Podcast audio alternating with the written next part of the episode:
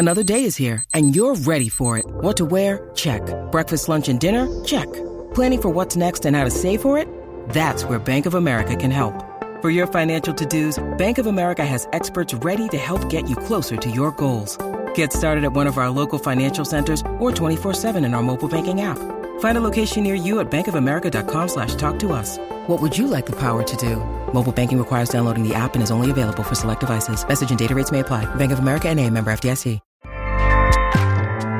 ACAST powers the world's best podcasts. Here's a show that we recommend. What do you do when no one else is watching? What do you do that makes you happy for no reason at all? What are you obsessed with? I'm Lesley Arfin, and I'm a writer, but I'm also a dancer, a painter, a vapor, a dollhouse enthusiast, and basically just an overall hobbyist. My podcast, Filling the Void, is all about what other people are fanatically into. We talk about hobbies, even if you don't have one. Listen to Filling the Void on Tuesdays on the Earios Network and subscribe wherever you get your podcasts. ACAST helps creators launch, grow, and monetize their podcasts everywhere. ACAST.com.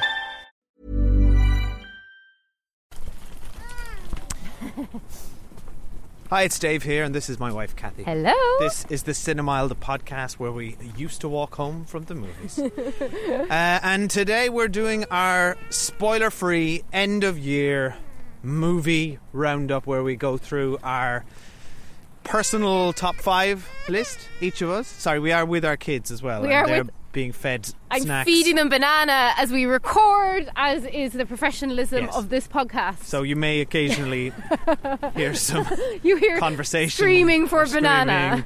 Um, but yeah, we're out for we're out for a nice walk to cap off the this this year and salvage what what is left of it. The wonderful year that was 2020, particularly a wonderful year for cinema goers. Yeah, yeah. So look, so what you're going to hear, as I said, no spoilers for any movies here. Uh, any movies from 2020.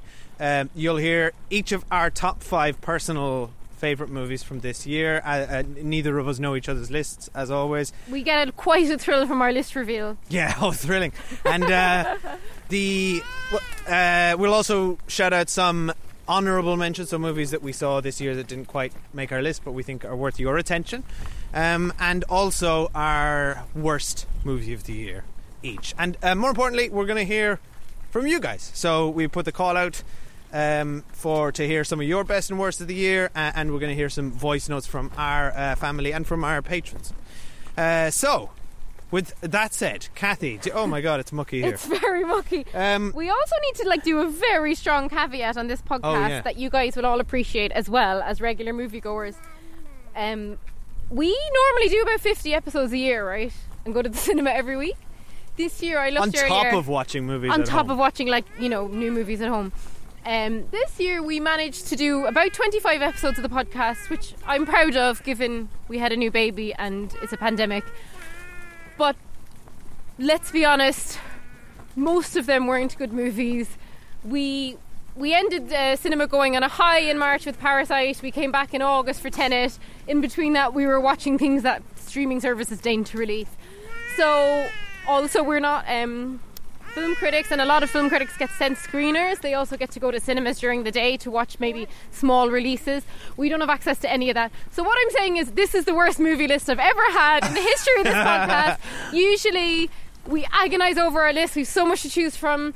If I'm being honest, I could barely scrape a top five this year. Uh, all my labour and love went into the TV roundup of the year because it was a great year for TV. And I know there was which lots of nice available on the podcast feed now already as well. live, by the way. um, and I know you know there were lots of good movies this year, but frankly, we didn't get to see most of them because of the nature in which they were released.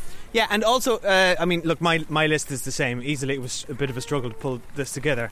Um, but also, it's worth saying that that's not to say 2020 didn't have a load of amazing movies released. We just didn't see them.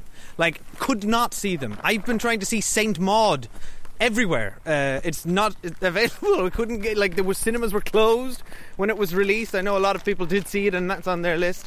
Uh, Portrait of a Lady on Fire. Haven't seen that. You know, there's there's there's loads of end of year film lists that are apparently packed with amazing movies that we just did not see. But we did see the Eurovision movie and uh, The Old Guard and Extraction and anything that Netflix had or Prime Video.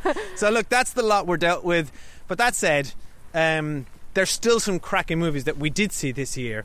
Uh, and well, let's get right into our, our top five of the year. Uh, I'll start. My number five movie that I saw this year was in the cinemas, and it was at the very beginning of the year when they were open. And it was 1917, the Sam Mendes World War One movie, uh, which is probably the last sort of great cinema experience we had in terms of like an experience. And this is a movie that is, I would say, very much intended to uh, be seen on, on cinema screens and is better for it. Um, It's made for the big screen. Oh yeah, and it's an it is an experience. It's like it's a. I felt immersed. I felt like I was in the trenches with these two lads. It's a very intimate um, way of presenting a a, uh, a story, you know, from sort of in, in, in completely real time. Uh, and I was absolutely caught up in it and engrossed. Um, I thought it was an incredibly an incredible technical achievement by both um, Roger Deakins and uh, Sam Mendes. The uh, the two uh, leads are excellent. Really hold our attention. It was a, quite emotional in parts, um, and uh, I think the, the only weak point, which you pointed out when we reviewed it at the beginning of the year, was like this sort of unnecessary uh, cast of big British faces um, that, Yeah. that kind kind of take you out a bit when it's like, oh, there's Colin Firth, there's Benedict Cumberbatch.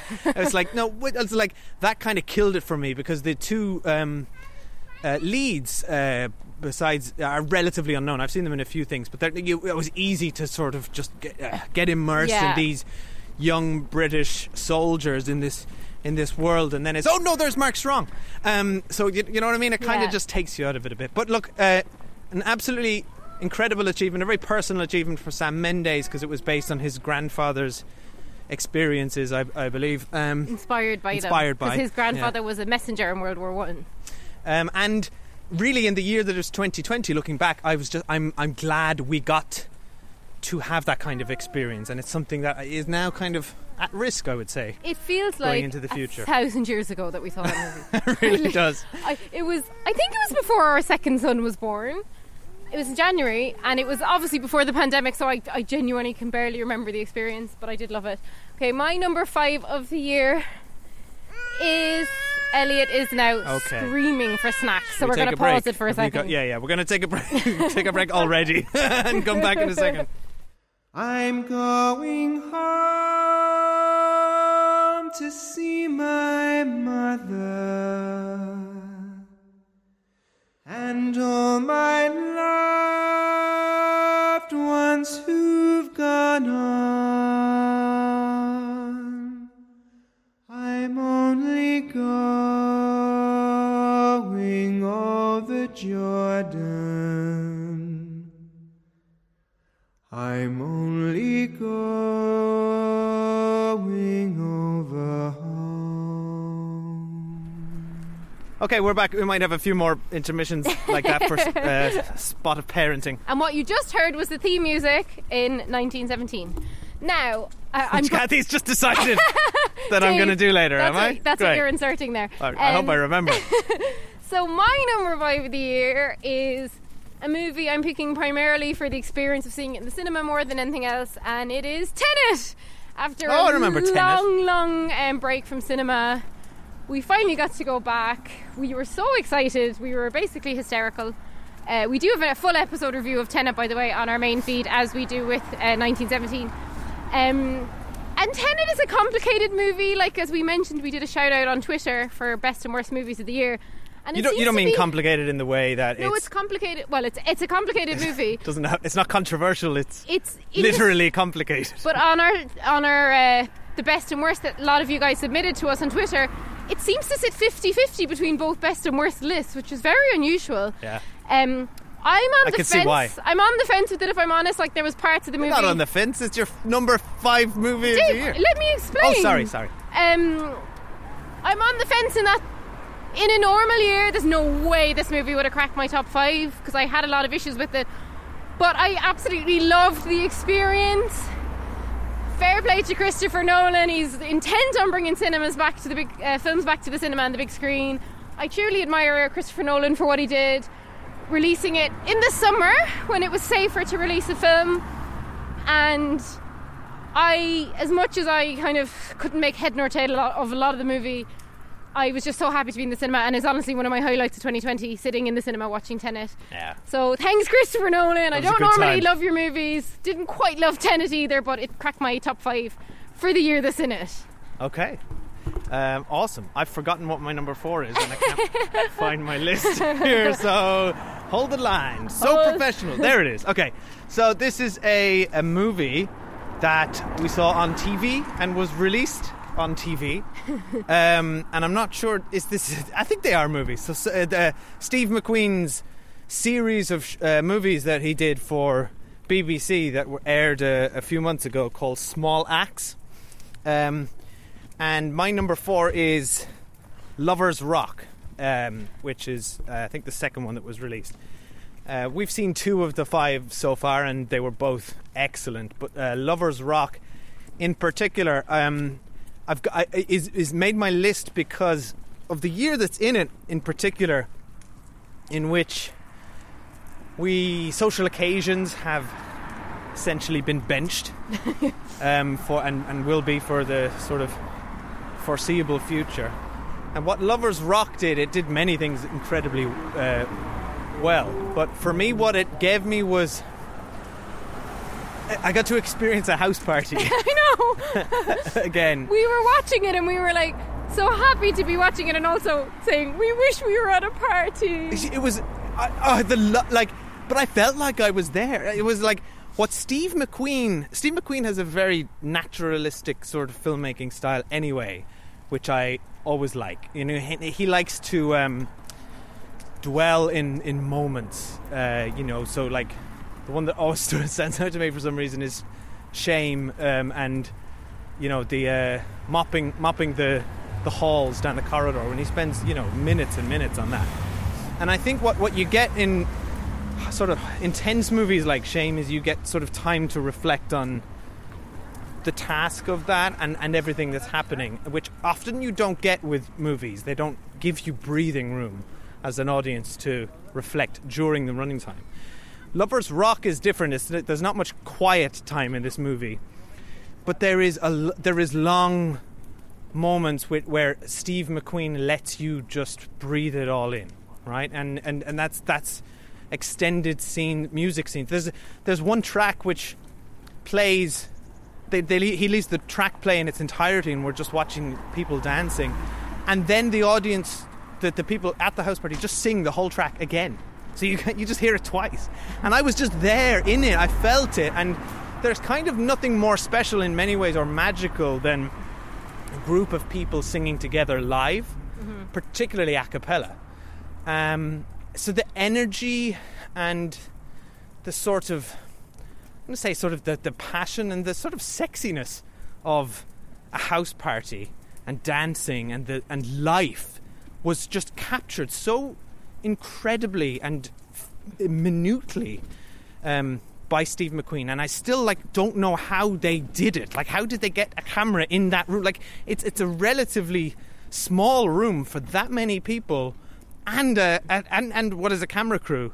Um, and so I felt like I was there, and. Uh, it, it was yeah it was I, I would say a little bit like 1917 it was more of an experience than a story do you know what I mean and it also felt uh, the, to add another layer you know the, the, the theme throughout Small Axe is uh, I believe it's sort of set around the is it the British Afro-Caribbean community in in London between a very specific time frame right So, the West Indie 70s West Indie uh, community in the 70s in London. yeah. So that's the that's the setting for these five movies, and that's a sort of a so that so that that sort of time and that community was also new to me. Um, so I got to I felt like I was time traveling. Yeah, so, it was amazing. It felt like it was both uh, new from that perspective and fresh, but also something intimately familiar. That human experience of coming together and just kind of losing yourself in music, and it just it just felt like living, which is something we didn't a lot of us didn't really get No. and year. crucially for anyone in the UK who wants to watch it, and I believe in the US, It's on Amazon. In the UK, it's all on iPlayer now, so you can go off and watch it. It's called Small Axe, and there's five movies in it. Yes. Kathy, what's your number four of the year? My number four of the year is 1917. Ah. So I won't go on about it too much because Dave said a lot. We also have done a full review of it, um, and I, and I loved it. It was a brilliant film, but it it feels like a film, a 2019 film to me. It feels that long ago. I know it was brilliant. I remember being immersed in it. It was truly wonderful.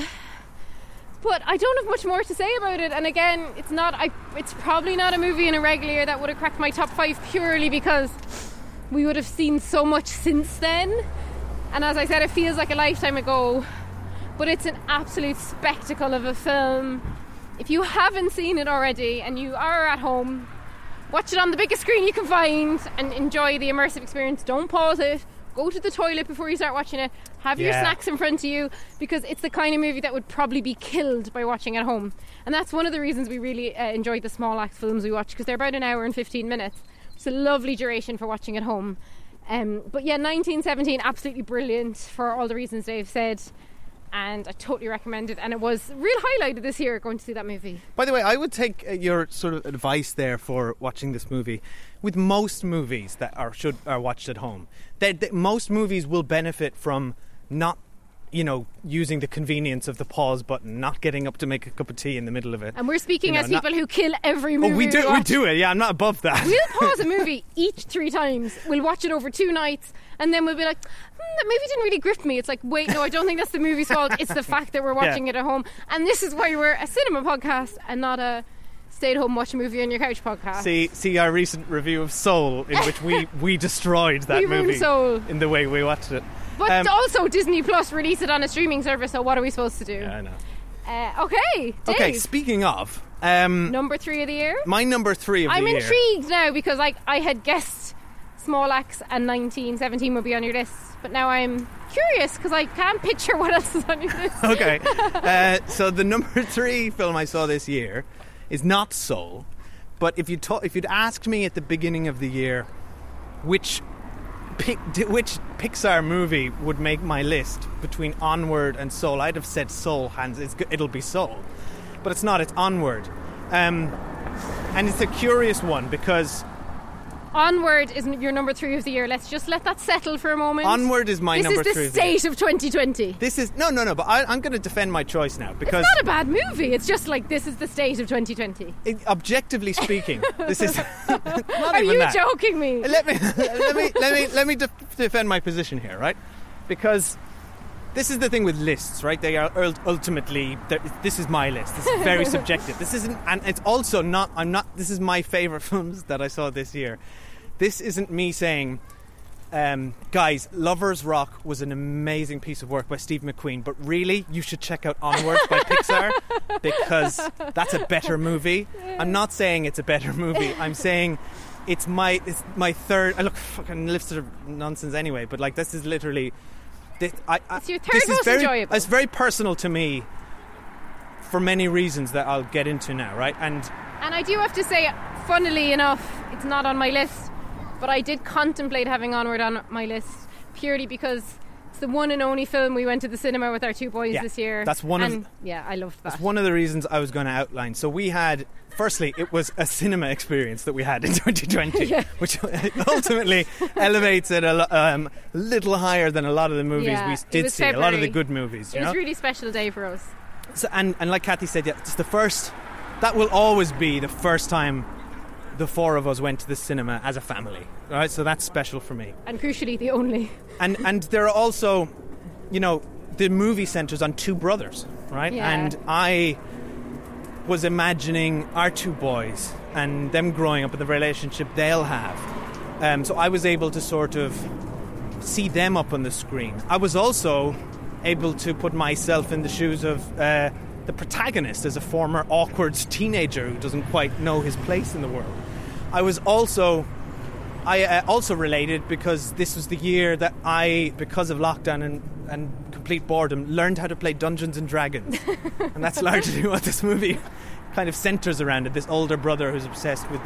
And Sort can of I add in that role-playing. as the wonderful wife I am, I have played Dungeons and Dragons. Kathy indulged uh, me, and you, uh, you would you quite enjoy it. We've been playing it uh, since what April or May now, Yeah. right? Uh, ongoing. I kind of enjoy it, All right, but I thanks. enjoy that you get very this happy. You, this is you trying to distance yourself from Dungeons and Dragons, which I get. Well, There's we a also stigma played with them, there. Lockdown Lizzie and my mom and my sister Jackie. We've got a whole Dungeons and Dragons group going. Yeah, we got a crew going. Um, so there's that, um, and also I I lost my dad this year, um, and and this movie is about it largely centers around trying to just have one more conversation with with a, with a, with a father, and I. I, I I'm able to relate to that more than more than ever now, and that sort of um, you know what would you give for that? Yeah. Th- and and that's the that's the, by the way this isn't really a spoiler, but that's the MacGuffin in this movie, which I think is a beautiful touch. It is, because yeah. this is a fantasy movie, and it could have been you've got to get the the orb of Thalos or the concrete of um, whatever you know you know. But this is literally the stakes are they just get to spend a little bit of time with their with their lost father, and Yeah. and that's a stroke of genius to make that the center of the plot, and um, it invests you from the beginning. So while I'm not saying that this is not the this is not the third best movie made in 2020. this isn't even the third best Pixar movie, for God's sakes. You know, if if you'd told me, if you'd shown me this movie and said this is from DreamWorks Animations, I would have said, yeah, that Yeah, it looks sense. like DreamWorks. It looks like In my them. memory, it was DreamWorks. I didn't remember it was Pixar. It's, it doesn't feel very on brand for Pixar, and in many ways, it's very It's quite by ugly. the numbers. Um, I thought the animation was truly hideous for this movie. But but where it does hit home that Pixar do do well, and and for my money do better here than they did in Soul, is the emotional stakes and sort of punching you in the in the in the feel gut. Mm-hmm. And I got that several times throughout this movie, uh, and that and so that's why I'm I'm kind of ranking it so highly personally. Okay, you've sold it. I'm pulling my shade back a bit, uh, for sure. Draw your shade back, lady. Okay, my number three of the year is also a movie we saw pre-pandemic. Was on a lot of people's list for last year, but we saw it this March. Um, and it's Parasite, Oh yeah, which is a, an in- it's also a bit of a 2019 movie in That's many what I'm ways. saying. Yeah. But we saw it in 2020. Um, much like 1917, both those movies were on a lot of lists last year. Parasite's an unbelievable movie. A complete shock, like nothing I've ever seen before. We have a whole review of it on the on the feed, so I'm not going to go hugely into it. But it's a truly unique experience. I was uh, privileged, I think both of us were, to catch it on the cinema right before lockdown, and for it to have been our last experience at this cinema for such a long time because it, it really was truly special. Such a unique movie. Absolutely deserved all the Oscar buzz and the Oscar win for Best Picture. Um, it's set in South Korea. It's uh, which isn't I haven't seen very movies set there. It's a truly incredible and unique story. Um, the direction is masterful. It's like nothing you've ever seen before. If you haven't caught Parasite, just go and watch it. It's it lives up to all the buzz. It's brilliant. And if we'd seen it last year, it definitely it probably would have been top of our list. It's just I str- I've seen just two movies that impacted me personally more this year because Parasite isn't quite you know, you're talking about a gut punch and stuff. Parasite isn't a movie that probably affected me very personally, but it's certainly a movie that made me laugh my head off and just be totally bewildered and befuddled and enjoying. And he's he's masterful. He's a masterful filmmaker. And yeah, Parasite's not necessarily doesn't have that emotional exactly. impact, and I- I'm a I- I schmuck, what you and mean. that you know gets me. That will always get me at the top of. Well, of who's a bigger schmuck? I had Onward as number three. we got off the road. Um, but yeah, so number three of the year for me was Parasite, and just go and watch it if you haven't watched it. And and while it's of course better to see this movie in the cinema, it's not quite a 1917 in that you know you could quite enjoy it on a small screen yeah, at home I, I think this would translate Yeah. quite quite well. Um, right, so my number two movie this year is a uh, British movie again, and this one's called Rocks. Um, and we saw this during the summer, um, and it's on Netflix now, I believe. Can I just say that Rocks is my number two of the year as well? Oh, really? Okay, well, let's talk about it together. So we can just talk about it. I we- think our lists are more similar than usual this year just because of the lack of films we saw. Um, And we did an episode on this uh, with Lou from the Shade podcast. Yeah. Um, which you can go back and listen to. We had a great chat with her. We had a great chat with her, and actually, Shade Podcast, which is an amazing podcast, is just about to. She has a new season launching next week, so go and subscribe and listen to her because she's brilliant. Um, but yeah, we loved Rocks. What a treat! What an unexpected treat. This did get released in the cinema, but it's on Netflix now, and it funnily did very well in the cinema for a small uh, British movie because of the fact that there was nothing else out. It really helped this movie, so that's a good thing. Um, yeah, and uh, it's um, okay. I mean, we just mentioned sort of emotional impact and stakes, and and I, I think this movie really delivers on that front. I was personally very emotionally invested in uh, the main character, Rocks, and her. Uh, without t- saying too much about the, the plot, but it's about her trying to survive a difficult circumstance at home and um, kind of being t- torn between being a child, which she is, um, and also uh, uh, having responsibility thrust upon her. Um, uh, and kind of becoming a mother to her younger brother Emmanuel, who is the most heartbreaking, Oh my god, Emmanuel. uh, a heartbreaking little boy, and and d- just delightful little little guy uh, And that your, your heart will go out to. the, ma- the what's amazing about this movie is like as Dave's outlining all that like it's really important to say that um, Rocks is a black uh, teenage girl living in London and East London and predominantly the story is people of colour and you know the year that was with the Black Lives Matters movement bigger than ever um, and you know how how little we get to see any stories outside of kind of the white stories on screen. Rocks is certainly a wonder to behold because not only is the cast of colour, it's directed by women, it's written by women. It was so collaborative. Like the the amount of collaboration that went into Rocks is quite something. Like all the young girls starring in the movie got to contribute to the plot. Oh, there was a year of workshopping with young teenage girls before they even shot the movie to cast it, to decide what stories were relevant, to decide what story should be told. Um, so that only one of the girls in the cast was even an actress before this, but now the the It's teenage- hard to believe because they're so good. they're so good, and the girl who played Bukky is like, uh, sorry, the girl Bukky who played Rocks is now like on an acceleration for an incredible career, and she's she's quite something. oh, she's very good. So it's like one of these movies that you you love watching it. It's really uplifting, right? If, if you're finding it a hard watch, we promise you the end's nice. Um, but it's also then when you read about the production, it's just you know. And we made a joke when we were chatting about it with Lou that like the collaboration on this movie, like the director almost doesn't take any credit for it because all she talks about is the collaboration, versus someone like James Cameron who will get up when he wins his Oscar for Best Director and scream, "I'm the king of the world." and I just feel like it's an interesting point on like a film made by women versus the so-called singular talent of a male director that we've all been fed the lie that that's what a director should be. Uh, so there's so much to recommend about Rocks, and it's really short. It's like 90 minutes. Yeah. So get on it on Netflix if you haven't seen it. It's also, do you know, it's also just a real lovely celebration of friendship. Oh, I love Um, it. Female and, and friendship. particularly female friendship, but it's a recognizable. Like I was able to recognize this Yeah. group of fr- uh, very tight knit friends in school, and you get to kind of bask in that a, a, a lot. Which you know, you you have a lot of moments of them just being friends and sort of goofing off or whatever, but also they're there for each other in- the most important moments. And the Um, sibling love, like how much you love. Oh, Oh, like we're both big siblings. I'm also have an older sister, so I'm also a small sibling. And and the love, like what you would do to protect your little brother or sister if you could. Yeah. And and Rocks does that. I actually get shivers thinking about what a beautiful movie it is. It's it's it's remarkable. It Yeah. is beautiful, and I agree with Kathy when you factor in the um, the care that went into the production of this movie, and this and uh, you it, you understand why it feels and looks so authentic. yeah, it's so special. You know, Okay, Dave, I actually can't guess what your number one of the year is because I thought it was going to be Rocks. onward.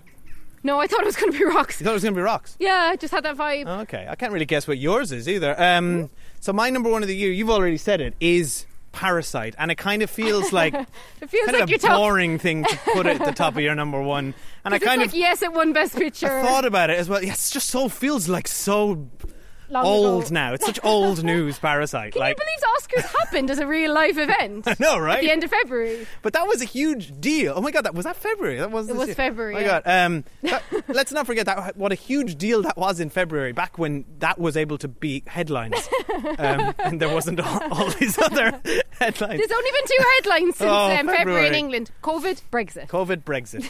um, but then, and then globally, COVID. Black Lives Matter, Trump, just everything that happened this year, significant things. Anyway, uh, yeah, back in February, it was like a um, foreign language film winning Best Picture was the most incredible thing you could Yeah, imagine in thrilling. 2020. It was thrilling. Um, but this isn't. It is well so deserving of that, um, uh, and that, that's a big moment that that was acknowledged by a very, I would say, archaic um, institute, the Yeah. Academy Awards. But it was hard not to get caught up in the parasite sort of frenzy, and even before it won um, Best Picture, it was for you know for a, a foreign language film, it was getting such buzz and wide distribution. People were t- like it was selling out screenings before it even won the Best Picture. and so to the point where when we went to see it in March, we were like, it's not going to live up to our expectations. and it exceeded blew it. them away. I- yeah. I- it's just a, uh, you know, and you've kind of said most of it, so I won't bang on. But um, for me, um, the best thing you can get from cinema, besides emotional impact, which, as I said a minute ago, I didn't really get from Parasite.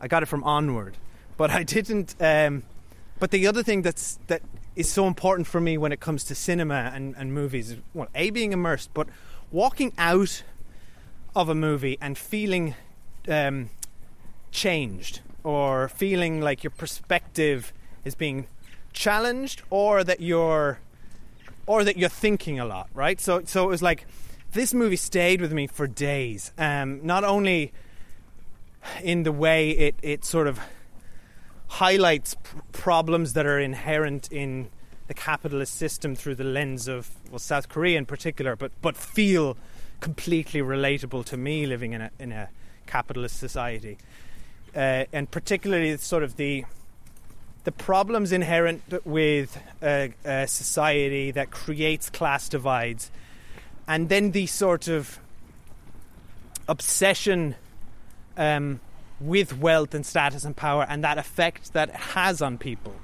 Um, and without, I can't really talk into about that without going into detail about the plot, which, besides all of that heavy stuff, is just fun to watch. so even if funny. even if you don't dig into what so he's actually talking about or what he's presenting, it's funny. It's kind of thrilling. It's creepy. It's weird. It's but the, it's unlike anything I've saw this year or any other year, and that's what I like about Bong Joon Ho as a filmmaker. It's like he doesn't make things that you've seen before. But this is what and we he's want. got something to say. This, we want new. We want new perspectives. We want to be challenged. This is why it's so much more interesting for us now to watch movies where possible that have made, been made from p- different perspectives than ours. Yeah. Um, and the importance of, of that excitement on screen. And it'd be so funny. I, I'd be, I'd nearly be tempted, but slightly heartbroken to try and go back and re-listen to our review of Parasite because I remember when we went to the cinema. It was our first time going to cinema on our own since we'd had Elliot. We were absolutely buzzing. We were so excited. We were kind of like vaguely talking about COVID as like this far off thing. And now to go back to listen to that would be like listening to two different people. yeah, from a different world. And but my last point to say about it is that, uh, besides all that, like it's got an incredible um, plot, story, theme. Uh, the the theme of it is is profound, but also as a filmmaker, Bong Joon Ho, the, the visuals are just incredible. Like the the symmetry that he provides. Every every frame of this movie you can go through, and it, it, it is symbolic of what he's trying to say. Like literally. Uh, there will be All about the class sta- there, there's like lines dividing the characters that are almost hidden. It's almost all subconscious. Like the stairs, uh, the the set itself is an amazing set. You spend so much time there, but it is telling you part of the story as well with the way he frames everything. And there's an incredible visual of. Um, involving water going downhill, which no, I won't say too much about, that is just like hits you, and, not only because it's like it looks incredible, but what it means. Um, and and so it's like this is a man who understands cinema and visuals and is a visual storyteller as well as just being a funny guy on top of it all. So I'm just like he's a he's he's just a remarkable um, director, writer, and uh, yeah, that's why it's my. I, I could not as, as as as sort of boring as it is to say Parasite is is an amazing movie. Uh, that that I just had to put it number one. I just couldn't not do it. I know. I felt like that, but I still had to have it on my list. Um, and my, Go on then. my number one is also a movie we've already talked Oh, about. it's Lovers Rock. It's Lovers Rock. Small Axe, directed by Steve McQueen. The other Small Axe movie we watched, Education, which is the last one in the series, blew me away for lots of reasons. Um, and and is definitely in my, you know, was close to being in my top five. Yeah, that's me. Me too. But it's just the outside it for me. kind of between Education versus Lovers Rock in terms of why Lovers Rock is number one on this list is because, as Dave already alluded to, it's the immersive experience of watching Lovers Rock. Some of which made me very uncomfortable, by the way. Um, and kind of not to retread what Dave talked about, but we are. I am going to speak a bit more about it because we um, haven't done a review of it on our main feed purely because we just watched it. So we just thought we'd save it for, for this list instead, um, presuming it would be on at least one of ours. Um, and as Dave kind of mentioned, Lovers Rock is just the story of one night in the 70s uh, in London, and it's just about a house party. Um, but specifically, as we said, with people from the West Indies, and and we begin the movie with the setup of a house party. Um, we know, you know, racism is very prevalent in England. We really know that the 70s was a very tough time for immigrants of colour in this country. It's still a tough, it's still a hard world for immigrants of colour in this country, but the 70s racism was just so endemic and explicit. And what I love about this movie is that it, begins with these black characters creating a space for themselves and Steve McQueen has talked about that. It's like they created this party for themselves for a safe space for them to be in the characters. And he spoke about as a filmmaker how it was also like a safe space for all of them. It's like a black cast a black director a black cinematographer. Everyone in this in the production is black. And and it's it's them telling you know a story about a night that like as Dave mentioned it's like it was similar it was like familiar and also very alien to me because you know I've never been at a party like that. Um I've also have been at lots of house parties and I and it was so cool to watch it because whatever way they did it with the camera and, and they captured it was like magic. And Steve McQueen said that when they filmed it it was like magic and they just caught that on camera and that's down to the direction and the cast like I felt like a voyeur at a party. I felt almost like a peeping tom at certain points watching the chemistry and you know the excitement you're talking about is, is a girl's 17th birthday is kind of the nominal setting of the party. And like when you're 17 it's a it's a, a night is like untold opportunity. And it's like you're getting ready for the party. Like who might you meet? You might kiss somebody you might hear a song that you love like there's a point where everybody was kung fu fighting comes on Yeah. and everyone just loses their shit and we were like i have been at a party dancing to that song losing my shit um it, it's like the untold excitement of a night and and i think as you get older that dims and dims and certainly this year we've not had many great nights out but This I- year it was extinguished. this year was me and Dave playing uh, Dungeons and Dragons over Zoom with my family. um, but we've all experienced that feeling in youth or otherwise of like just absolute getting ready for a night out with your friends and like what will this night be for me? And it's completely exciting. The lead actress I forget her name but she was brand new. She's never been in anything else. This is her first role. She's incredible. Uh, everyone in the party is incredible. I lived for the 70s fashion and the afros. They were amazing.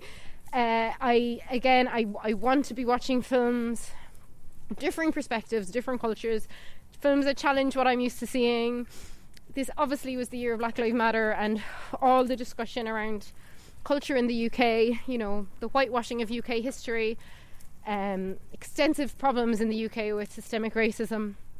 And the year that it is, I'm so pleased that Steve McQueen, though he obviously didn't make them this year, I'm so year that I'm so happy that this is the year the BBC aired those movies. They were at, at supposed to be at film festivals and in cinemas as well. Obviously, mostly didn't get to happen.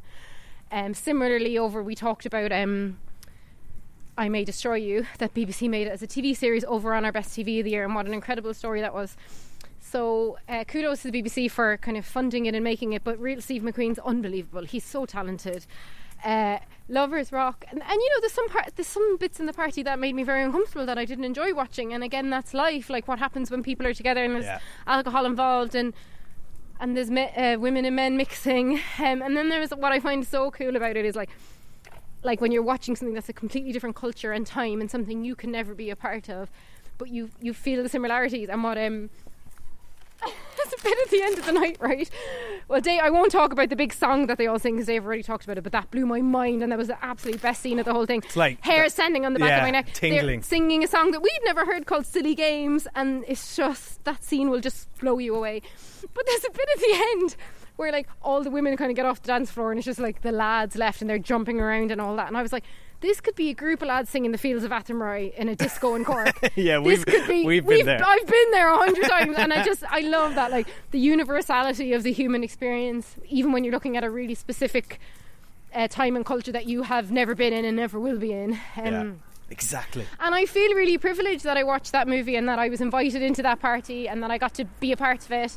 Much like I feel I was very privileged to be invited into the world of rocks. Um, and on this podcast, you know, we we want to challenge ourselves. We want to watch more diverse stories. We want to talk about them. We often and have always lamented for years of when we go to the cinema and the lack of diversity in everything we watch. Um, so we want to do better watching this stuff. We want to recommend it to you guys. Everyone should be challenging themselves to stretch themselves. Um, Well, what, what a good year for that. If you look back at really the ones we've just said, you know, rocks and Small Axe and parasite and and like there it does it does feel like this content is more available than ever and Yeah. and cinema is i- in, in the the best medium I would say Yeah. for allowing different voices and perspectives and for allowing you as an audience member to live it. yeah. Um so so yeah, I'm quite so I feel like kind of a lot to be excited about looking we went back to a party we were never invited to, and we got to like be peeping toms for the night. Is how we. I didn't really feel like a peeping tom. I felt like it was there. I felt like I, I because normally when I used to go to house parties, I used to just be the, the wallflower anyway, right? So I was I, I was standing at the wall watching everyone. Honestly, I used so to this be is too pretty drunk. much my house party experience anyway. I felt like, do you know what? I had a kind of sad feeling watching it of like, even if it wasn't COVID and all the rest of it this year, I just think even if we were away somewhere without the kids and we went to a house party, it wouldn't be the same.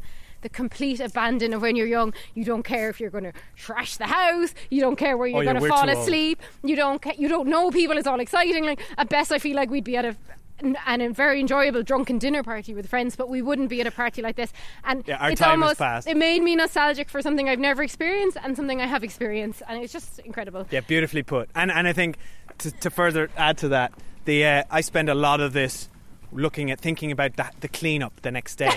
and I was like, and when they're moving the sofa, and I'm like, oh God, be careful, like you're going to damage your sofa. And I was like, oh no, wow, I really, I, I really have changed. Um, but anyway, I think we need to take a break. These poor children need to get out of this buggy, and then we'll be back. We're going to talk about our honourable mentions, our worst of the year. We're also going to have a new category this year, which we've never had in the podcast before, because we watched a lot of old movies this year. We're going to each pick our favourite retro watch because we didn't watch that many new movies, like most of you. We watched a lot of old movies this year. And we're going to read out some of uh, your tweets, uh, and we're going to hear from uh, some of our patrons about what your uh, best and worst of the year. And now I think we need to end, if you can find it, this segment on the silly games clip from Lovers Rock. I love the way. Stop editing this. Stop directing this. Now, now I've got to go back and figure all this out later. Yes, you do. All right. Okay. Bye. See you in a Bye. bit.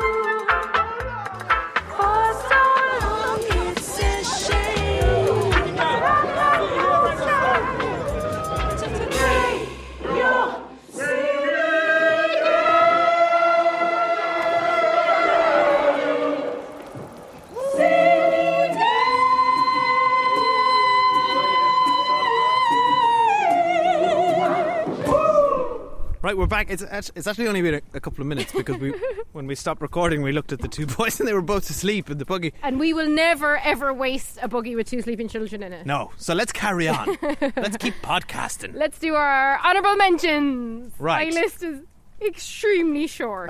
I've got a few. Right, go on. Um, what uh, you go first then? What do you want to talk about? so short.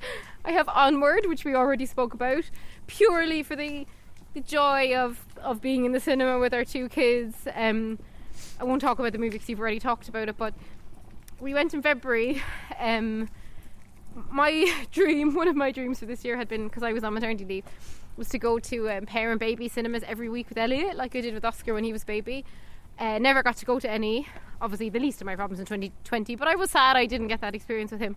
But this movie we went to when he was about two weeks old, we had such a laugh. It was so chaotic. We we had to change nappies in the middle of the movie. We were giving snacks. We had a crying baby. We were in and out of the bathroom the whole time. we had such a laugh trying to push the kind of first time really trying to push it up a buggy, and podcasts we're now pros at it. Um, it was just a really wonderful family day out for me, and that's why I have got onward on my list. Uh, you know, it's also a decent movie. In fairness to it, fair enough. it's a Pixar movie at the end of the day. Like, how bad can it be? Uh, it's just an ugly movie, but it's it is a lovely story. Um, and then my my other honourable mention is Soul, as you referenced. I've only got two. No, I've got four. All right. Um, Four. Soul, which we just Oh watched on. Disney Plus. I won't go into because we just did a big review of it.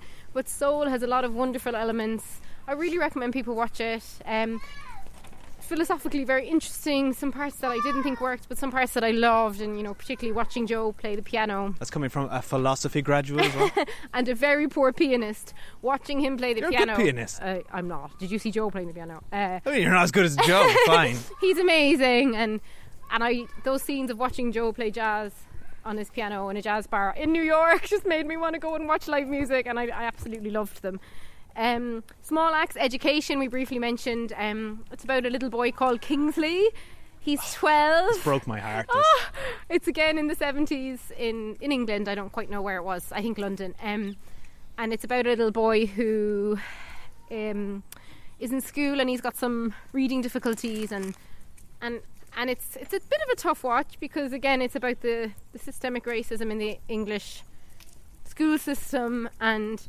how Kingsley is treated. This when was he, present in the American system as well. Oh, it's present all over the world. Brilliant. Radiolab podcast episode about that subject matter. it's all over the world, but it, this is specifically an English story and how, how when Kingsley acts up and mucks around a bit like any 12 year old boy would do, how he's treated differently from his white school colleagues, and then specifically uh, this fascinating um, system that was happening in England where they were taking children of colour out of schools, mainstream schools, and sending them to special schools. And, and we kind of see Kingsley's experience in this school. It's a very hopeful movie. It's a really, it ends on a really hopeful note.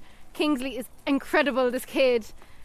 I love him. Yeah, great, great actors Oh, throughout this. Um, um, his mother's incredible. and, uh, and it's a, it's a lot more story driven than Lovers Rock. So if you're not uh, someone who likes sort of an immersive movies and naturalistic and just just want a sort of a character and plot to get behind, Yeah, this and is a- very- an easier watch. very educational about um, what was going on in education in the 70s. Um, and then there's a really funny scene in this movie where, like, we've all been there when some boar does this. And much like Dave was talking about earlier, how Steve McQueen will linger on something, it's like this buffoon of a teacher who sits down and plays a House of the Rising Sun and Yeah. plays. And I think the- we get the whole song. He plays the whole song and then he starts and then it he again. starts it again. and that's like literally every house party I was at, also probably in my early 20s, there'd be some fool who'd pick up a guitar and sing some long song and no one would care and they keep singing it. Um, anyway, really, really recommend Education, the um, Small Axe. And I want to watch the rest. Everyone's saying Mangrove is amazing. Haven't seen that one yet, so more to watch for us in 2021. And finally, I want to give a shout out to The Vast Night, which is a movie we watched on Amazon Prime this summer with my mom when we were in Ireland. And it's a small movie. It was made for under a million dollars. Um, this guy like wrote and directed it by himself and kind of ha- half self-funded it, I think. And it's if you like sci-fi stuff set in the fifties, a little bit of Back to the Future vibes about the production. Uh, some intriguing sci-fi plots I won't get into for fear of spoilers. Great camera work as well. Great right? camera work. At one point, we were convinced there was like a GoPro strapped to a dog. To a dog, yeah. because the camera work was so low. But no, it would have had to have been a steady cam attached to a dog. But the shot was so steady. But I was like, how are they doing this? Either they've got a, a like a uh, somebody on a skateboard, or there's a dog. It's just like it was It was incredible. really cool and like a lot of switchboard action. So if you want to see actors who actually learned how to work an old 50 switchboard stuff, it was a lot of it about radio. Someone was recording remotely. So oh, there's a love for radio Yeah, in this. it that- feels like a podcast made in the 50s. Yeah. So totally recommend checking that out on Amazon Prime. And that's actually my last honourable mention of the year. That's it. the very dry year that was 2020. Wow, Okay. Uh, well, I've got uh, quite a few. Um, Tenet, I'll start with, um, which didn't make my top five because those five movies are better than Tenet from, from my money. Uh, Tenet's good. Tenet's a good movie, right? Overall, it didn't, but it, it's. I think it's really problematic. I mean, Um, firstly, we literally couldn't hear it. there's many problems with Tenet. Yeah, that's one of them. Is that you know, and he, you know, that's got a lot of media attention. The sort of audio troubles, and and to be fair to Christopher Nolan, I think a lot of that might be down to the way it's um, presented in in cinemas. You know, Yeah, he, but every cinema can't be Oh wrong. yeah, no, I'm not saying he's he's right in in making it for whatever Dolby Atmos or however he likes to make movies, but like he's somebody who's obsessed with the the you know film shooting on film and making uh, cinema movies and like this is how I do sound. But yeah, it's prob that's been a problem right back to Bane and like you yeah, so there's loads of this where you're like I don't know what those characters are saying because I can't hear them, and then sometimes when I, I can hear them, I still don't know what they're saying because this film is just like exposition dump after exposition dump. It was kind of hard to follow um, the plot, not only with the weird, twisty actual subject matter of the plot, but like literally, like who's that person and what is the motivation? Um, And why am I watching The Night Manager? Because I saw this a few years yeah, ago. it's the night manager with the same like actress playing the same role in the same plot. Um, so you know, it's it's it's deeply. I think it's a deeply kind of problematic film, but. It's something that has never been done before. It's hugely ambitious. It has Um, a, what's it called? A temporal time pincher or something. Whatever. that was awesome. temporal time pincer movement. That was But yeah, awful. It's like it, it- Awesome, I mean, not awful. Yeah, awesome. It's just like the, the the ideas that Christopher Nolan had is, uh, and that he decided to try and do it, is audacious, and I really admire that. And I had a good cinema experience like you did, um, and it's certainly unlike anything. Um, I've ever seen before, so I admire that. Not like while while he didn't absolutely nail it. Um, Trial of the Chicago Seven is a Netflix movie that Aaron Sorkin wrote and directed. Uh, we did an episode on that, which you can listen to with your mom. Um, and this is Aaron Sorkin being Aaron Sorkin, um, but and which can go either way for me personally. But this is for me. This is good Aaron Sorkin. I I, I really enjoyed the the subject matter, which is um, about anti-Vietnam uh, or Vietnam uh, War protesters in the uh, 60s um, and violence that ensued uh, around uh, a protest, which again felt very prevalent in, in 2020, and uh, how uh, the ringleaders of that were, were put on what is essentially a sham trial. I love courtroom dramas. This is a very good one. It's got a great cast, particularly an interesting performance from Sacha Baron Cohen. And what about Eddie Sideface? Eddie Sideface. As your my favourite- mother has christened Eddie favourite, uh, Redmayne. is in it. Um, so yeah, I, I, I would I think it's well worth checking out, and and actually like has some pretty interesting directing kind of flair from Aaron Sorkin. Um, Small Axe Education is, is definitely deserves a mention, but I won't say anymore. I think you've summed it up beautifully. Um, We're lucky we didn't see all of Small Axe because that would have just been our top five. I'm convinced.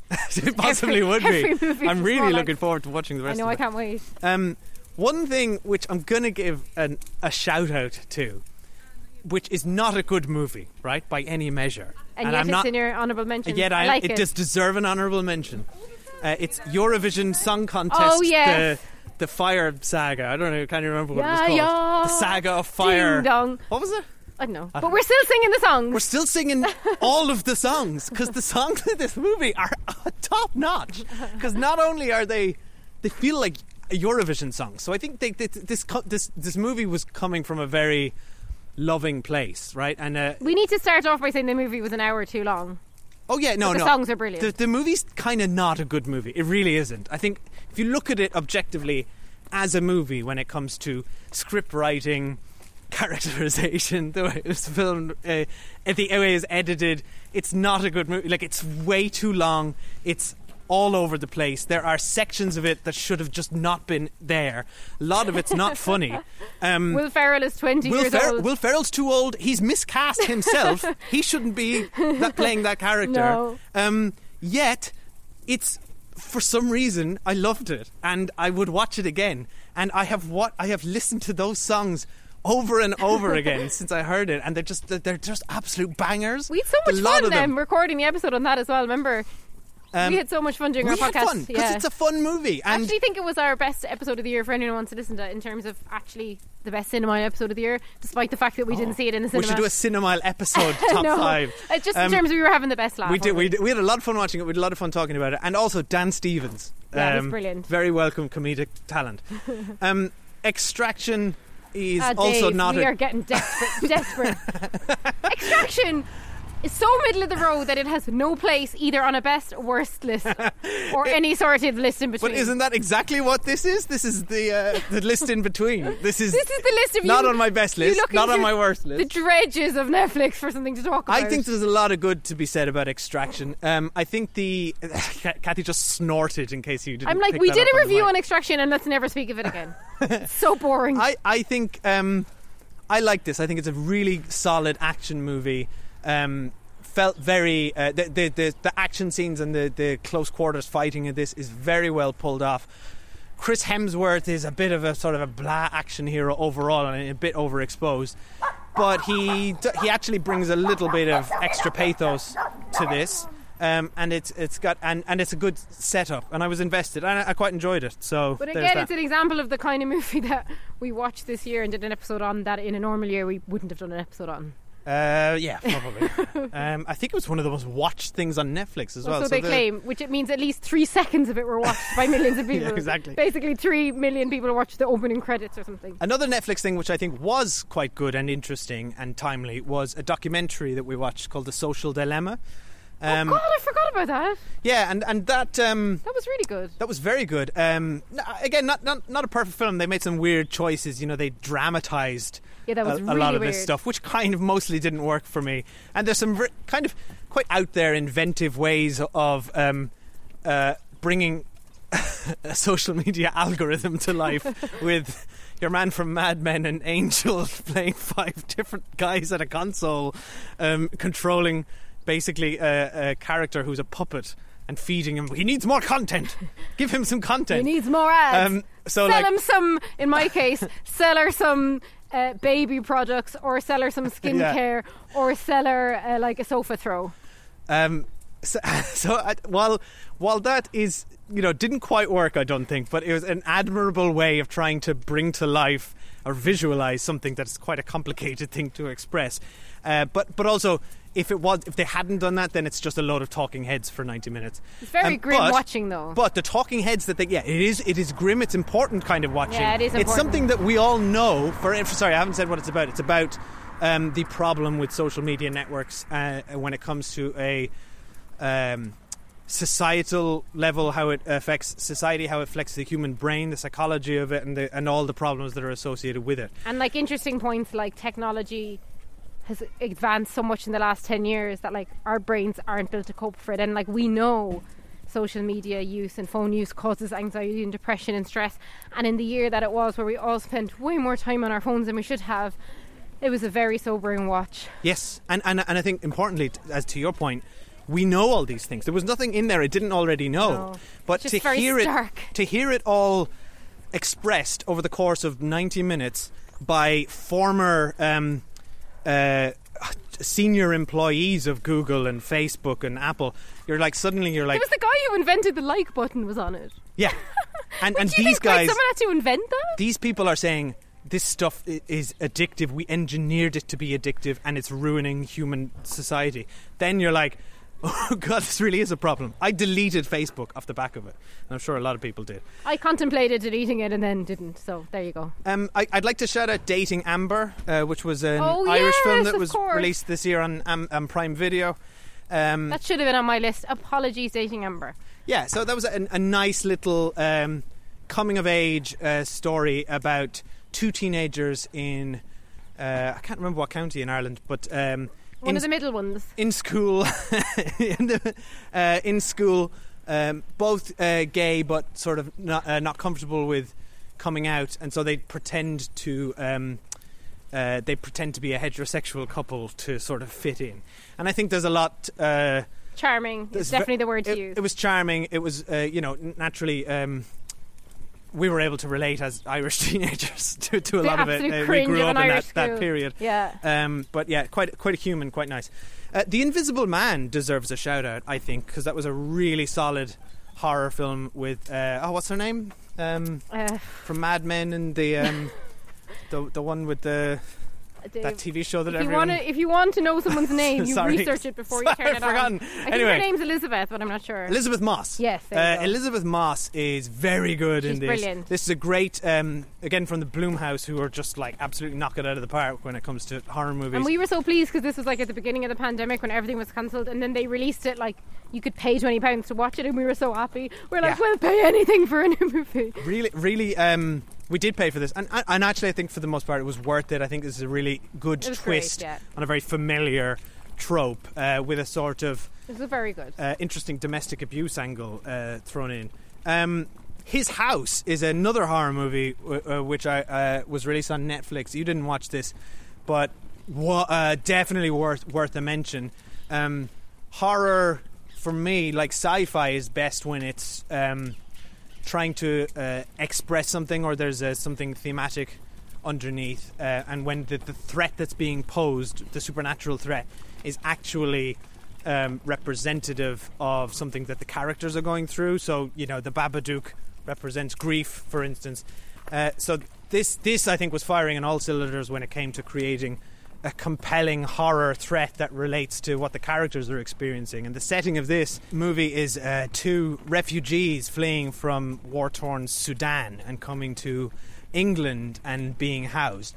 And um, that in itself is was a very interesting journey to take. You take out all the horror stuff, and this actually really works as a character drama. I wanted to watch that movie, but then because I watched like the opening minute or two, and then I realized it was a horror movie, and I was like, no thanks.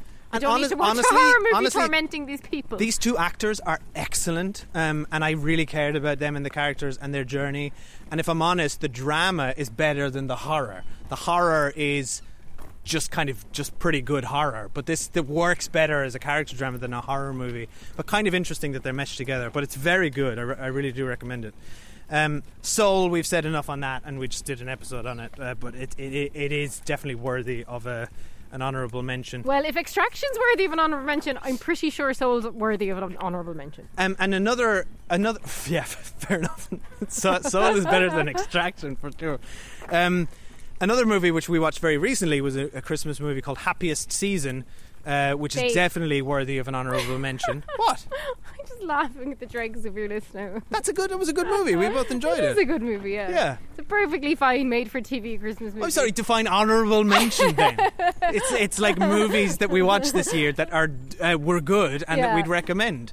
Um, and then lastly, um, Enola Holmes uh, was a movie that came out on uh, Netflix. Not not perfect, um, Millie, Very enjoyable. but very enjoyable Yeah. and and kind of had enough. Um, flair and charm and energy on the screen to sort of propel it along for for two hours um, and we did a, we did a review on that one as well. Most of the movies Dave's mentioning, we did do reviews on this year. Yes, and uh, Millie Bobby Brown um, was very like she just proved that she is a leading lady and Yeah. can and can like hold the screen. And she proves that I think the last season of Stranger Things really wasted her. She deserves way more than she's getting in that show. And she lit up the screen in Enola Holmes. Yeah. Brilliant. And uh, I think they're probably going to make a forty of those. I movies. would if I was them. Uh, for sure. And I, I'd definitely show And she plays, did you say she's Sherlock Holmes' sister and she solves mysteries? Yeah. Brilliant. And Henry Cavill. yeah, Henry Cavill, we, we have the biggest crush on Henry always Cavill. delightful. We're obsessed with Henry Cavill. Um, so that's it. Um, quite a few there. Yeah. So let's take another break, um, and when we come back, we're going to hear uh, from what you guys thought were your best and worst of this year. But first, you're going to hear from some of our family members who we managed to convince to send us recordings of their best and worst movies of the year. And we even got Oscar, our three year old, on board, and we're so pleased he made this episode. And we think he's quite a little film critic.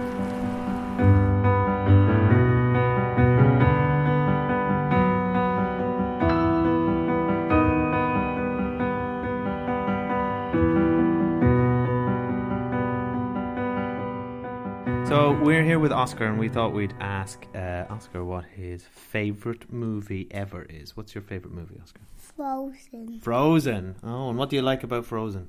A song. The songs. The songs are good, aren't they? What's your favorite song in Frozen? Um, about the Kristoff sings. Kristoff sings. Yeah. And what does he sing? Uh, I don't know. He sings. Uh, what does he do? He lives Lost in the Woods, doesn't he? Do you like that one? Yeah. How does that one go?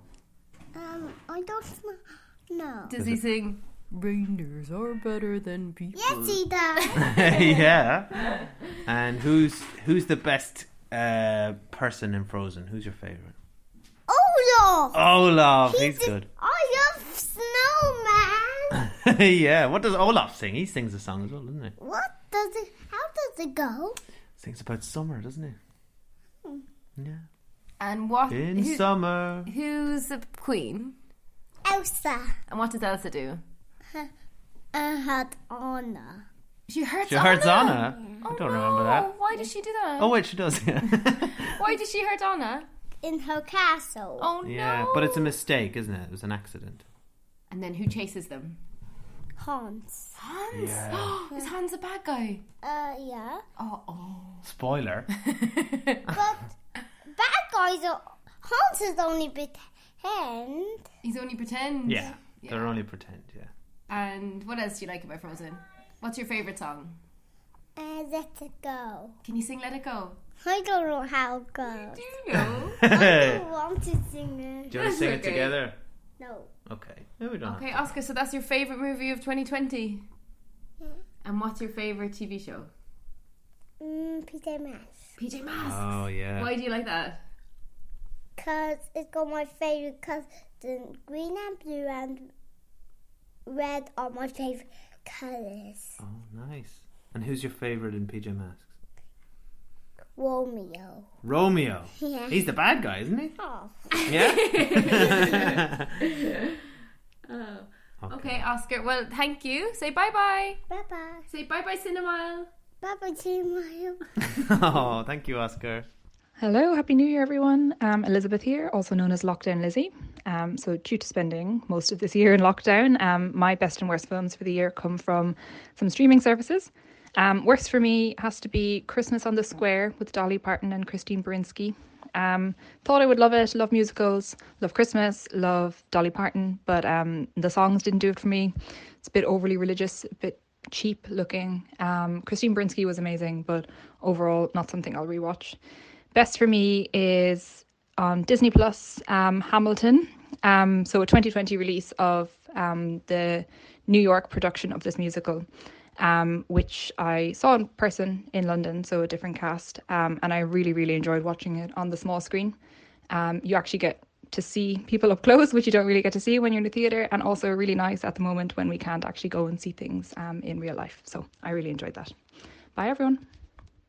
Hi guys, it's uh, John and Danielle, and we are Dave's favourite brother-in-law and his favourite and only sister. Um, um, I am talking for the both of us and giving you a review of our best and worst films of 2020. So, firstly, we thought the best film of 2020 was 1917. We both felt it was very well made. You were immediately immersed in the film. It was emotional throughout, the suspense at each scene. You didn't know what was going to happen next.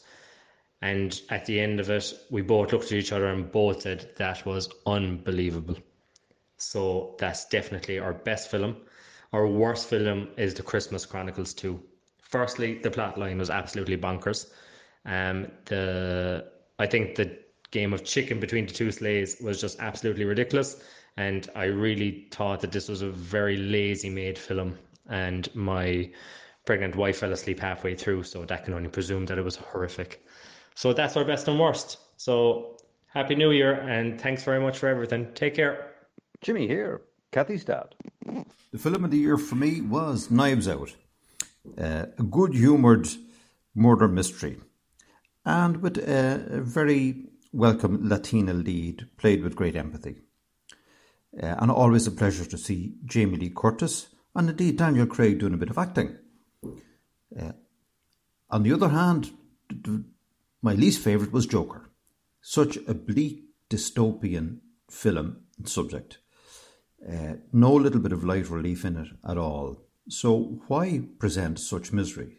That's not the way to take away from the technical aspects of the of the film and of the acting, but why?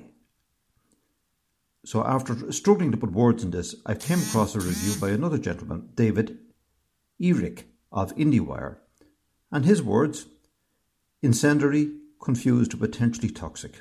I'd agree. Bye, everybody. Hello, Cinemile. Linda here, Kathy's mom.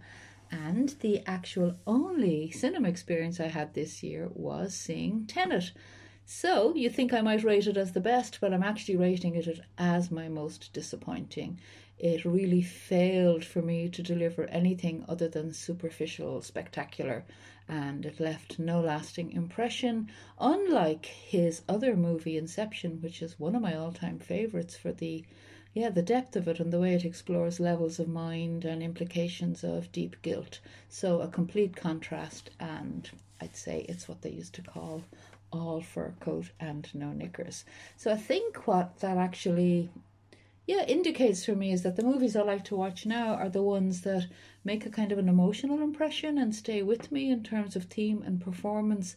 So for that, I'm going to give my best of the year to a movie called Ammonite, which stars Saoirse Ronan and Kate Winslet, and well, they're both magnificent, and it's a beautiful movie that touches on love and friendship, and well worth a watch.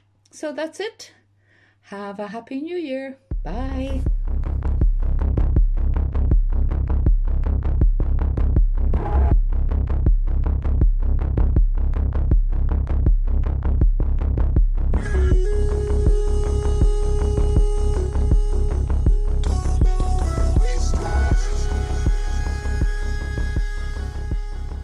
Right, we are back. We are kid free.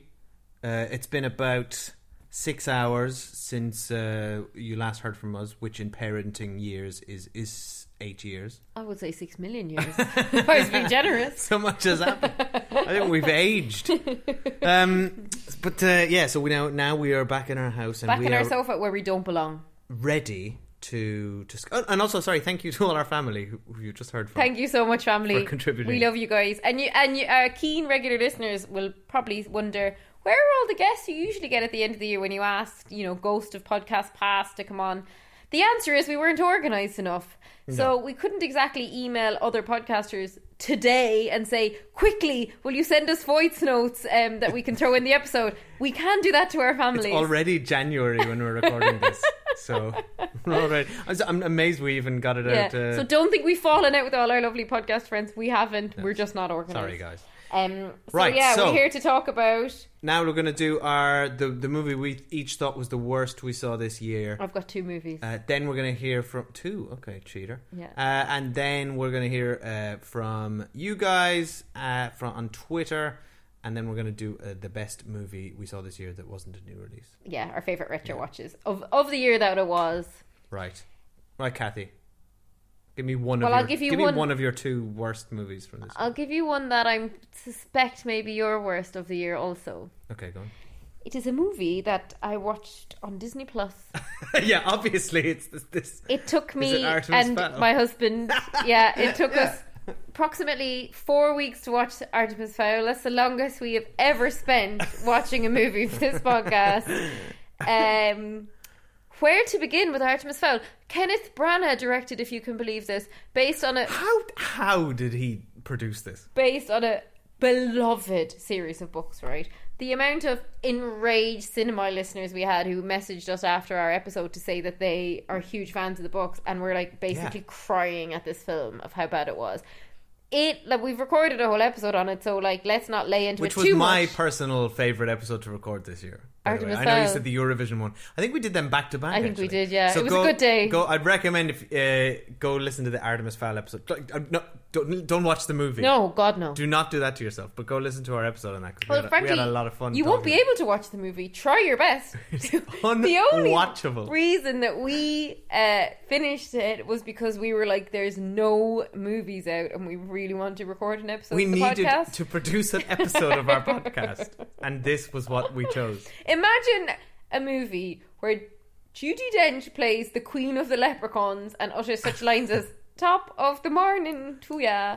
Uh, imagine such a thing as uh, in reshoots because the movie made no sense. They literally helicoptered um, Colin Farrell in and shot some random disjointed scenes with him to try and add some coherency or Wait, was he not in it? No, this did you not read one of our reader emails? She told us it was all reshoots with Colin Farrell. He was Oh, brought wow. in last minute. Well, who was the dad then before that? the dad wasn't in it apparently. Oh wow! Oh my god! Um, the kid actors. this whole movie feels like reshoots. It's basically it's based on a, a fantasy series, a book set in Ireland about like leprechauns and pixies. We thought, oh, that sounds great. This should have been right up our alley. It should have been. It's Um, basically a wannabe Harry Potter. It ain't no Harry. we love Potter. Harry Potter. We love Irish mythology. Um, We thought we liked Kenneth Branagh. This is a disaster. Do you know the way?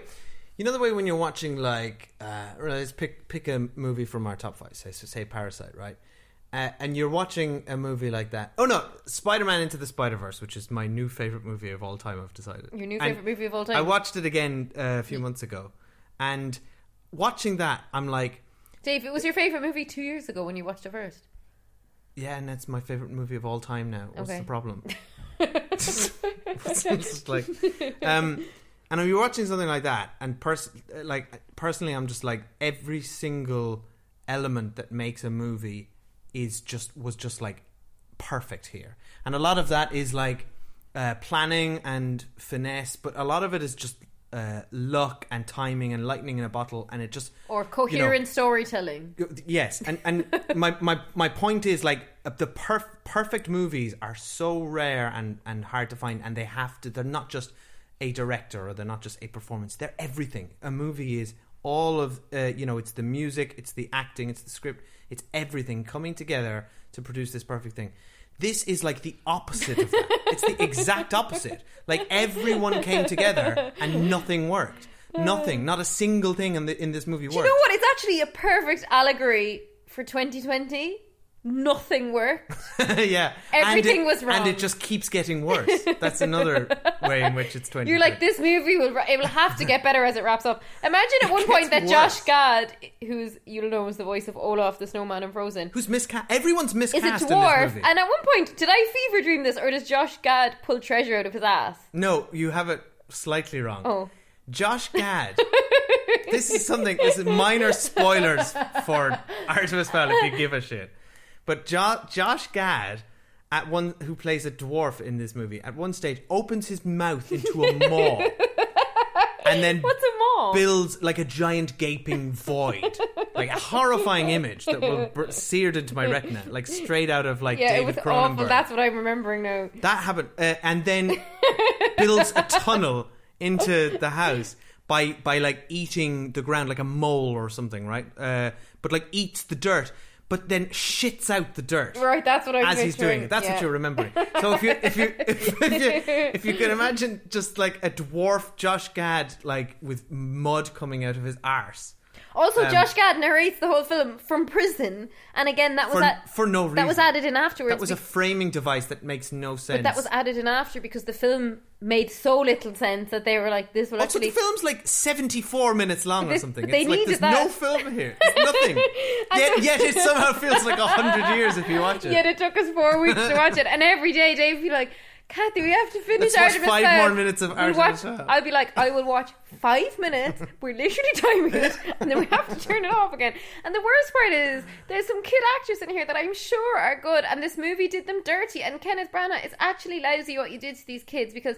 This is their career and their livelihood, and this is I know. their. And they'd have been not so fair. excited It's as not well. fair. Yeah. And like, it's funny because we And look, they did their absolute best. they best. did. When we saw Tenet and Kenneth Branagh was in it, I was like, "How dare you!" How dare you, Ken? I don't care. Kenneth Branagh was was a actually really good actor in Tenet. Like everything about him was great. But all I was thinking was, you made Artemis Fowl, and you have the gall. Show, Show your, your face. face this year on a cinema screen. How dare you you? encapsulate everything that 2020 is. It all went wrong, and then it was just fucked onto a streaming service because no one cared about it. uh, But I have a close second, Okay, go on. and this is a film we actually saw in the cinema. Oh, go on. back in the glory days of January when we only had one child and I was about to give birth to the second and we said let's have a family day out and we went to see Paw Patrol Ready Race Rescue. Was that this year? That was this year. Oh, that was the day before Elliot was born. Yeah.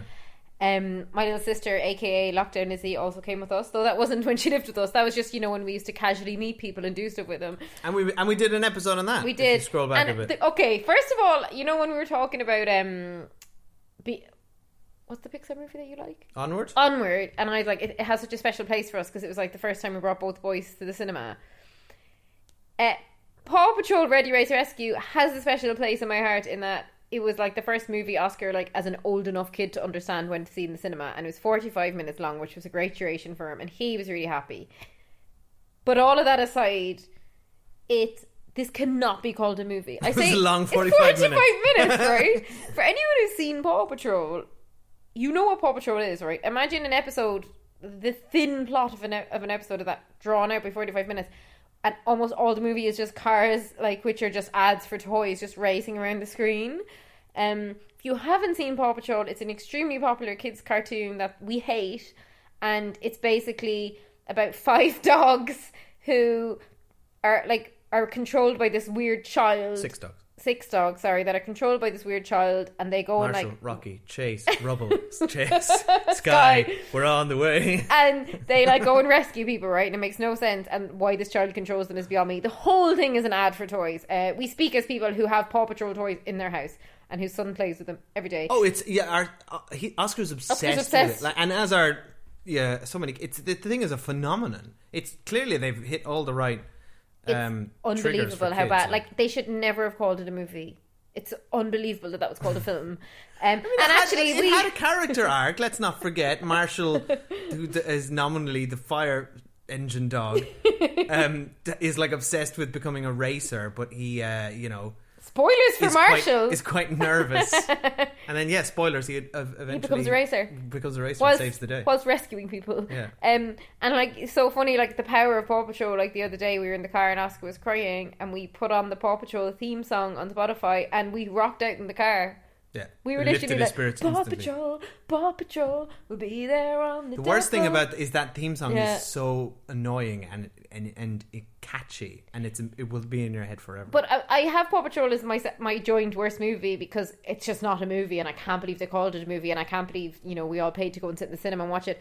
But Artemis Fowl is the thing that was most foul this year. It has so much Yeah. talent behind it. It had so much money. It's based on a pre-existing property, and it's inexcusable. And I would actually be thrilled if anyone could email us or tweet us or whatever and I- actually tell us they liked it because I would be like, "Are you okay?" I, is everything is everything okay? Um, I think you're actually doing Paw Patrol Ready Race Rescue a disservice by mentioning it in the same breath as Artemis Fowl because Paw Patrol Ready Race Rescue um, did exactly what it set out to do. It was a short Just to sell toys to movie. Um, l- longer version of the TV show. It took, Um, us, it took us longer was- to walk home from the movie than it took us to watch the on movie. it was on brand yeah you're right um, And I believe whereas Artemis Fowl like you said sh- should have lived up to the potential of apparent potential of its source material and you know just wasn't didn't One of um, our uh, listener theories was that like apparently Artemis Fowl himself, the young boy, is like a bit of a villain in the books, and apparently Disney lost no their nerve. sorry apparently he's not a bit of a villain in the book that is the premise of the book Well, I'm he's saying- the world's greatest mastermind But I'm saying that apparently the film Disney shied away and didn't want him being a villain in the end. Apparently, this is all hearsay.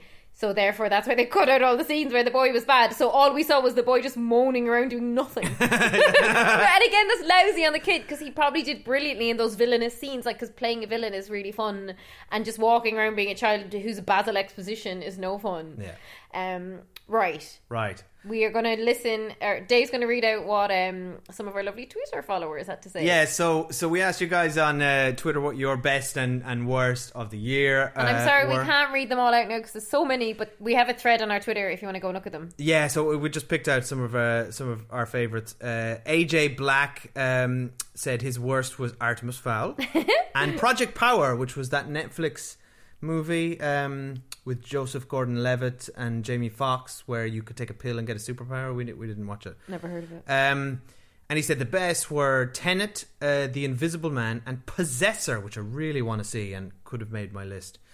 Um, which is by David Cronenberg's son. Um, Cool. and it's about like a face changing assassin. Sounds Sounds awesome. Okay, why didn't we watch that? Um, uh, Jack Navin. Uh, It's Jack Navin. Sorry, Jack. Jack, I do this every Jack year. Jack is one of our patrons, but instead of sending us a voice note, as you'll hear from our patrons at the end, he sent us a tweet. Jack, Uh, explain yourself. uh, first, first we get your name wrong, Jack, again, and then she's. I never get his name wrong. Um, Right, so Jack said obvious choices for me, but best film Parasite, slightly edging out Portrait of a Lady on Fire, and I still love and will defend Tenet too. Uh, as for worst film, I don't particularly like picking a worst, so I won't. Also, I didn't see many bad films this year anyway. A lot of people saying that because, like we and Dave and I were discussing it. When you you often go to the cinema and can see a bad movie, you'll sit through it. First of all, there was a lot less movies out this year, and secondly, when you're at home watching a bad movie, you just turn it off. Uh, Unlike Yeah, Artemis Fowl, and you're trying to do a podcast and you're. Yeah. But yeah, so you kind of I don't think it sticks with you as much as like the assault on your senses of being in the cinema watching a bad movie. Oh, there's you- nothing worse because you bloody paid for Yeah, it as well, exactly. and and you want and you often like it's hard to walk out of a movie. The last one we did was Baywatch, right? But like Yeah. most of the time, if you've paid for it, you, I- you you'll stick it out. Um, Shade podcast. Uh, Lou said uh, her best was Rocks, uh, no doubt because she uh, watched it with us. And yeah, again, we did a whole review with Lou from Shade Podcast, which you can check out. But I'm really pleased she watched her best movie of the year with us, albeit remotely. yes. Um, Daniel Crowley said the best was also Parasite. Uh, he said, So happy I got to see it at the start of the year in the cinema. Soul is a close second. Pixar just casually giving me an existential crisis at age 27. yeah, it does that. He said the worst was Lost Girls. I have zero recollection what happened in this movie, and I think that says it all, really. I haven't heard of Lost Girls. No, but I'm enjoying the casual shade. sounds like a uh, sounds like a real memorable one. Um, at Skent Taylor said I revisited a lot of older movies with my kids brackets teens, uh, which was very rewarding. Yeah, something I'm personally looking forward to um, when our kids uh, get grow out of Paw Patrol. um, but he said, but as for 2020 movies, uh, the best that he saw were Host, Parasite, 1917, and Palm Springs. Host is an interesting one. Um, that's that Shudder film, which is uh, set in the pandemic and, and a lockdown. Is Palm Springs really the one we that. watched about all those swingers in California? I don't think I so. don't think it is. but thanks for outing, ousting us for watching a swingers. Uh, I can't remember uh, what was that? that. That was a terrible movie. Whatever I that can't was. remember what it was. And he said the most disappointing was one we haven't seen yet Wonder Woman 1984. I'm hearing a lot of people get disappointed by that. I w- but is it also because they waited a year to see it? Like, do you know what Yeah, I mean? maybe, the pressure yeah. on these movies is too much. Plus, now. Wonder Woman is was quite good and revered. I think it probably has a lot to live up to. Yeah, for sure. Um, at Picture a Name um, said Ben, one of our patrons, again. Ben, hello, Ben. voice note, Ben. Um, and actually, go check out um, his uh, website. He makes beautiful um, um, handmade uh, children's names through like illustration, so it spells out their names in Oh, we like, love it. animals or something. We've got movie We've got some ones. movie ones for our kids. Yeah. uh, and he he does amazing work. Uh, picture a name. Uh, and he said the best were Parasite uh, and Wolf Walkers. Oh man, I really want to see Wolf Walkers. That's the Irish animation. I think. Oh, yes, I do want to see that. From the Secret of Kells. I nearly think we need to. Kells. We nearly need to get an Apple TV thing at this stage. Yeah, because I want, we want to watch Ted Lasso as well. Mhm. Um, he said he managed to see that in the cinema the day before Scotland locked down for winter, uh, but he didn't see enough movies this year to have a worst. I mean, I, this isn't this is not a bad thing that Yeah. none of us saw bad movies this year. Um, Catherine B said the best were Saint Maud, and if streaming allowed, then Borat. Streaming and- allowed, Catherine. If there was no streaming, we got no Streaming is- list. Streaming is 100% allowed. She said Borat and The Devil All the Time and The Vast of Night. We never saw Borat. Actually, we kind of missed it and then just got no, over we it. were going to do an episode on it and then. Yeah, but it's the kind of it's a funny thing. If you It's miss bit of a flash in the Borat, pan kind of even two weeks later, you're not going to watch it. Like, But you know what also happened is that the uh, Joe Trump Biden won the election, Yeah. and then it suddenly felt like a, like a bit a bit old news. yeah. Um, Also, we forgot to mention that was one of our highlights of 2020, of course. Trump, not winning for me rather than no, we just Joe yet Biden to see if he elected. doesn't believe. Um, uh, worst, she said, were uh, she says, I know Tenet is exceptionally well made with very charismatic actors, but it made me feel thick, and I'd have to watch it again to understand it. Um, yeah, fair enough. And it also leaves you feel very cold, doesn't it, Tenet? Like, Yeah, he gets he gets accused of uh, being uh, being quite cold. One uh, one uh, brilliant tweet. I have to give a shout out to, to Chris Hewitt, uh, king king of Twitter, and who usually contributes. he's to our usually on this episode, years. and as we say, we forgot to Um, ask him. But Chris had a brilliant tweet, which was a lot of people, um, a lot of people accuse Christopher Nolan of producing cold films, but I'll never forget the single tear that rolled up my cheek as I watched Tenet. That's very good. Um, and Catherine B also said, uh, "Sorry, I forgot one host. Another for host." She said, "A great year for horror." I'll agree with you there, Catherine. And she said, "Brackets, sorry, Kathy. I know you don't like horror." That's really nice of you, Catherine, to be so considerate. Um, Sophie Cookson said the best was definitely Saint Maud. Oh, I really want to see Saint Maud. Uh, no, I'm over it now. You know when too many people have recommended something, it's like Parasite, and then you just think I won't like it, and then you will. No, I think, oh, it sounds like I should see that. What's wrong with you? Do you not know who recommendations work? Too many people have said that's good, so I can't watch it. Uh, she said, best for St. Maud, which was also one of the three cinema visits I managed. Yeah, about the same for us, I think. Um, the final scene still haunts me months on. Ooh. Ooh, this sounds interesting. Um, she said, the worst is hard this year, as I don't think we have had anything truly terrible. Well, she doesn't have She a Disney Plus subscription. um, Jack Croxall, hi Jack, Jack. Uh, says Happy New Year. Uh, my best host. I know a lot of lot of lot of love for host, and and you know that's only like sixty something minutes long. Wow, that Okay. is. I, I I think like, we got to sign up to I Shudder. like the sound of that Um, duration. so much fun, so scary, and incredible how fast Shudder got it out. And Jack's a filmmaker. Yes, he is. Yeah. Yeah. we watched one of his shorts this year, which we tweeted about. Um, Yeah. and he said, My worst was The Hunt. Not terrible, but the satire, humour, and horror was nothing like as good as I was hoping. Bit of a missed opportunity. That was that one about uh, uh, liberal people hunting conservatives, or the other way around, literally. great. I can't great remember what it was. um, Mike Duggan, uh, Hi, Duggan. our old friend from Ireland. Hi, Mike. Uh, Another patron. The patrons were supposed to be sending Yeah. us voice notes. Look you at got- them. Well, we do have voice notes from the patrons at the we end. do. At the end, you'll hear voice notes from Yeah. the other patrons. Um, Mike said, or Duggan, as we know him, uh, said he really enjoyed 1917 and Greyhound was good. I don't know what Greyhound is. Let's look that up. Um, he said the worst by far was Tenet. Shocking stuff. Tenet's a 50-50. yeah, like, I love how many people either had it as their best or worst. But it's funny because I had it in my top five, but I didn't even like really like it that much. It's such a weird movie. yeah, It's so many really good things and- and so many awful things combined. yeah. I think I, I think I want to give it another watch uh, to kind of reassess it. Uh, Mike Reed said, "I feel I felt quite let down by Tenet. wasn't awful, but certainly not up to the caliber I expect from Nolan." Well, much like Mom was. Um, Charlie at Whedon uh, Charlotte uh, said the worst is certainly a toss up between Tenet and the New Mutants, which I completely forgot actually got released. I wish we'd seen the New Mutants Yeah, purely for I our don't. Sounds like sounds like a it of can't be as it can't be as bad as Artemis Fowl. No, nothing can.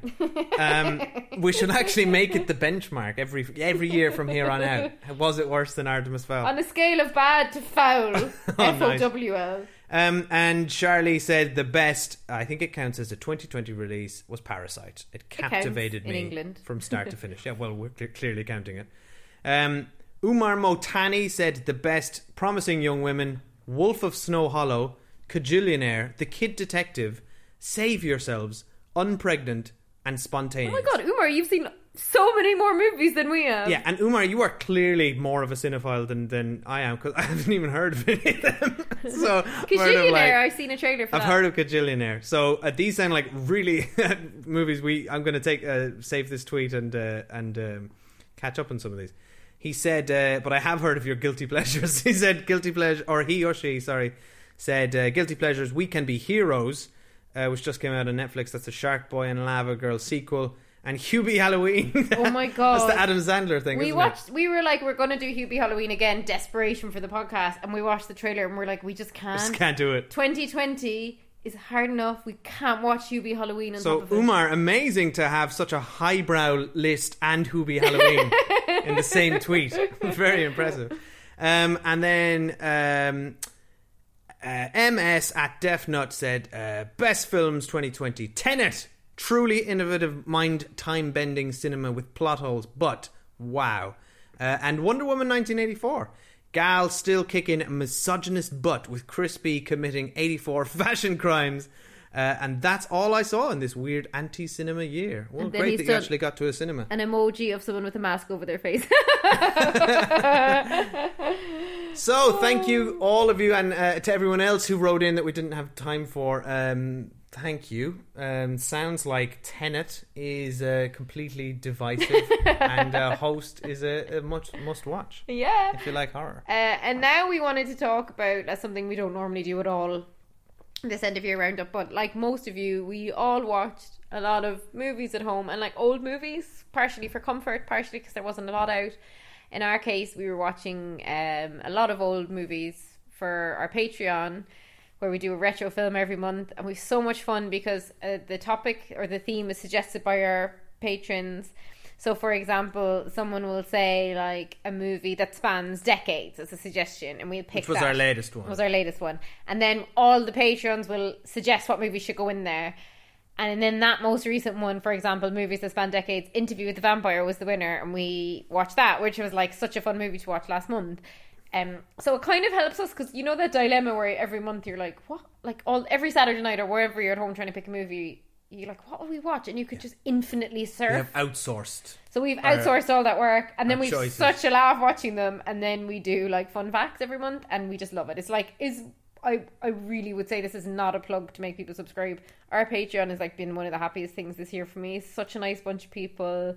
We feel like we know everyone from all the comments and the submissions, and we have such a laugh recording them. And then like every month with um when my little sister Elizabeth lived with us, Lockdown Lizzie, it was really joyous because the old movies we watched usually we've seen them, but she hadn't. She's a lot younger than us. Um, and to that end, my absolute favorite retro watch of the year had to be Face Off. Yeah. What a We laugh. watched Face Off with Lizzie, who'd never seen it before and didn't know what it was about. She didn't even know the premise of And Face Off, guys- and she hates Nicolas Cage. This is it was the perfect storm. I cannot recommend watching. I cannot recommend enough. Try and watch Face Off with someone who doesn't know what Face Off is about, and watch watch the realization on their face. Specifically, someone who's doing a PhD in biology, um, because she then was like obsessive about the science of it all as well. Yeah. So much so that we always do. One of us will do fun facts every month, but we made Elizabeth go off and do the fun facts, and she came back with all these incredible scientific facts about it. But honestly, the moment when Elizabeth said.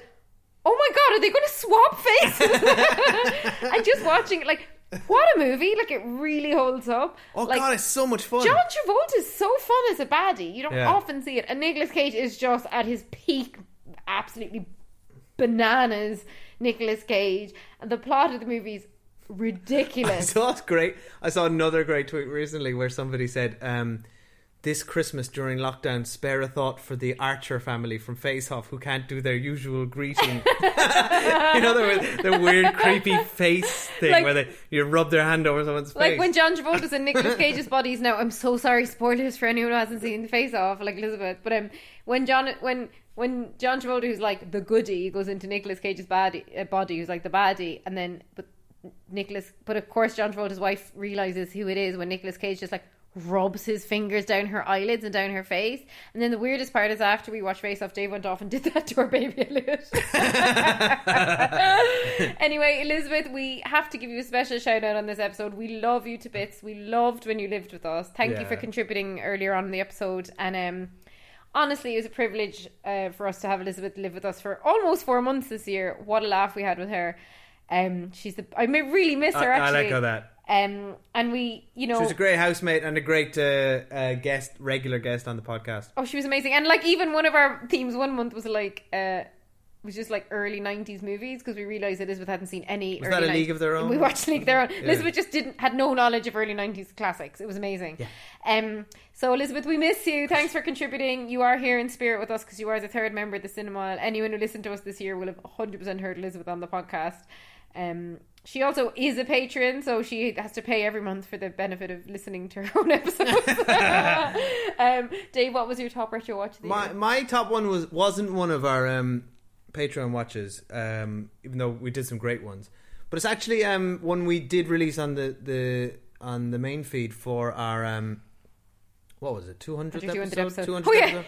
Our original plans for 200th episode had been like a massive live show. You know, we all, yeah, all we were actually had started to organize Yeah, it and everything. All and these dreams, and then it was no, fuck it, let's just watch two retro movies and walk around the block and talk yeah, about them. Maybe for So I picked- maybe number three hundred. We'll get there. I picked a league of their own for Dave because No, David no, never Thelma watched and it. Louise. Sorry, I picked Thelma and Louise because David never watched it, and then he picked Aliens because I'd never watched it. That's it. right. Yeah. And my choice is Thelma and Louise because I that's a cracking movie.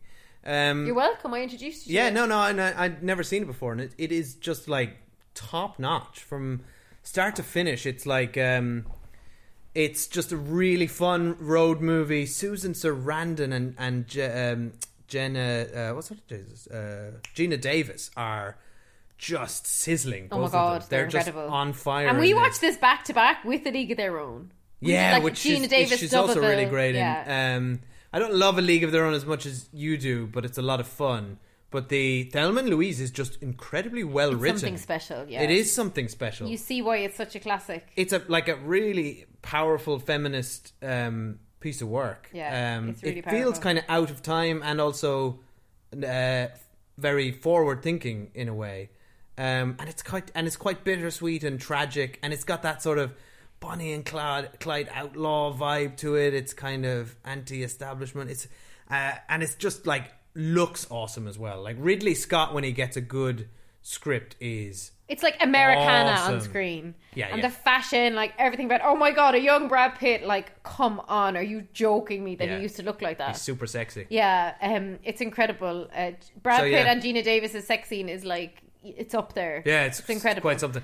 And So- apparently, uh, was this was one of the fun facts we had, but you know, I'll give it to you now. You don't have to go and listen to the episode. Apparently, Geena Davis insisted that she filmed the sex scene with Brad Pitt, Yeah, which, course. like, who can blame you, honestly? Um, but what a year it's been, Dave. I genuinely enjoyed being locked in with you this year. Oh, thanks. Um, Me too. I wouldn't have wanted to do it with anyone except you, and of course Elizabeth. Um, it's been a tough year. Obviously, Dave mentioned he lost his dad this year. We also had, you know, our the birth of our son Elliot this year, which was incredible. We've been very lucky to live in our nice house and have our lovely kids and all be together. Albeit, of course, you know, we, we now know too much about each other more than anyone ever needs to know. Like when your partner's going to the toilet, what your partner's had for breakfast, what, your partner's had for lunch, what your partner's had for dinner. There's a you know, there's just a lot of incidental information rolling around in my head. I can't believe you're you. finishing the year and our podcast on talking about me going to the toilet. that's what. That's where this is going. it's not going anywhere. Um, but thank you everyone for listening to us and sticking with us this year when we uh, clearly have had very little to talk about. Yeah, we do appreciate. We really do appreciate everybody continuing Yeah. to listen And to it was- whatever whatever dreck we managed. It kept to, us to sane. watch. Like it really kept us It sane. did, yeah. Like particularly in that really um the heady days of, of March, April, May when you were like weren't even really allowed out of your house and like just to exercise and like our our release and like for our mental health and like for a time as a couple was to leave the kids with Elizabeth and us just walk around the block and talk about movies and it like It I- just brought a saved my sense life. of um, it brought a sense of normalcy back yeah. for us. And a lot of people were messaging us saying like, "Thank you so much for doing the podcast because it like makes me feel normal listening to you guys talk shit, walking around the block about something." Yeah, and look, if that's the le- that's literally like the least we could do for everybody, and, Yeah. and I'm glad that um, it was able to help. And I personally have found similar comfort from um, Yeah. podcast and YouTube shows that I like. So. Um, look, we're gonna, you know, Yeah. we're, we're sticking with wrap- this, we're despite the fact that cinemas aren't gonna open anytime soon. We're gonna, um, you know, we're gonna, we're commit. We love doing this. We love chatting to you guys uh, on Twitter at the cinema. And you Um, know what? If you like us, all we ask is that you head over to wherever you listen to um, podcasts, subscribe and rate us. We would absolutely be thrilled if you, especially if you listen on um, Apple Podcasts, because that's just like the currency of podcasting. If you could leave us a review and subscribe, we'd really appreciate it. Um, but on to, as we said, our special bunch of patrons. Um, here are audio clips from some of them on their best and worst movies of the year. And thank you guys for supporting us this year. And as we said, we had so much fun on Patreon this year. We also um, donate about 50% of the money we get from Patreon to various charities.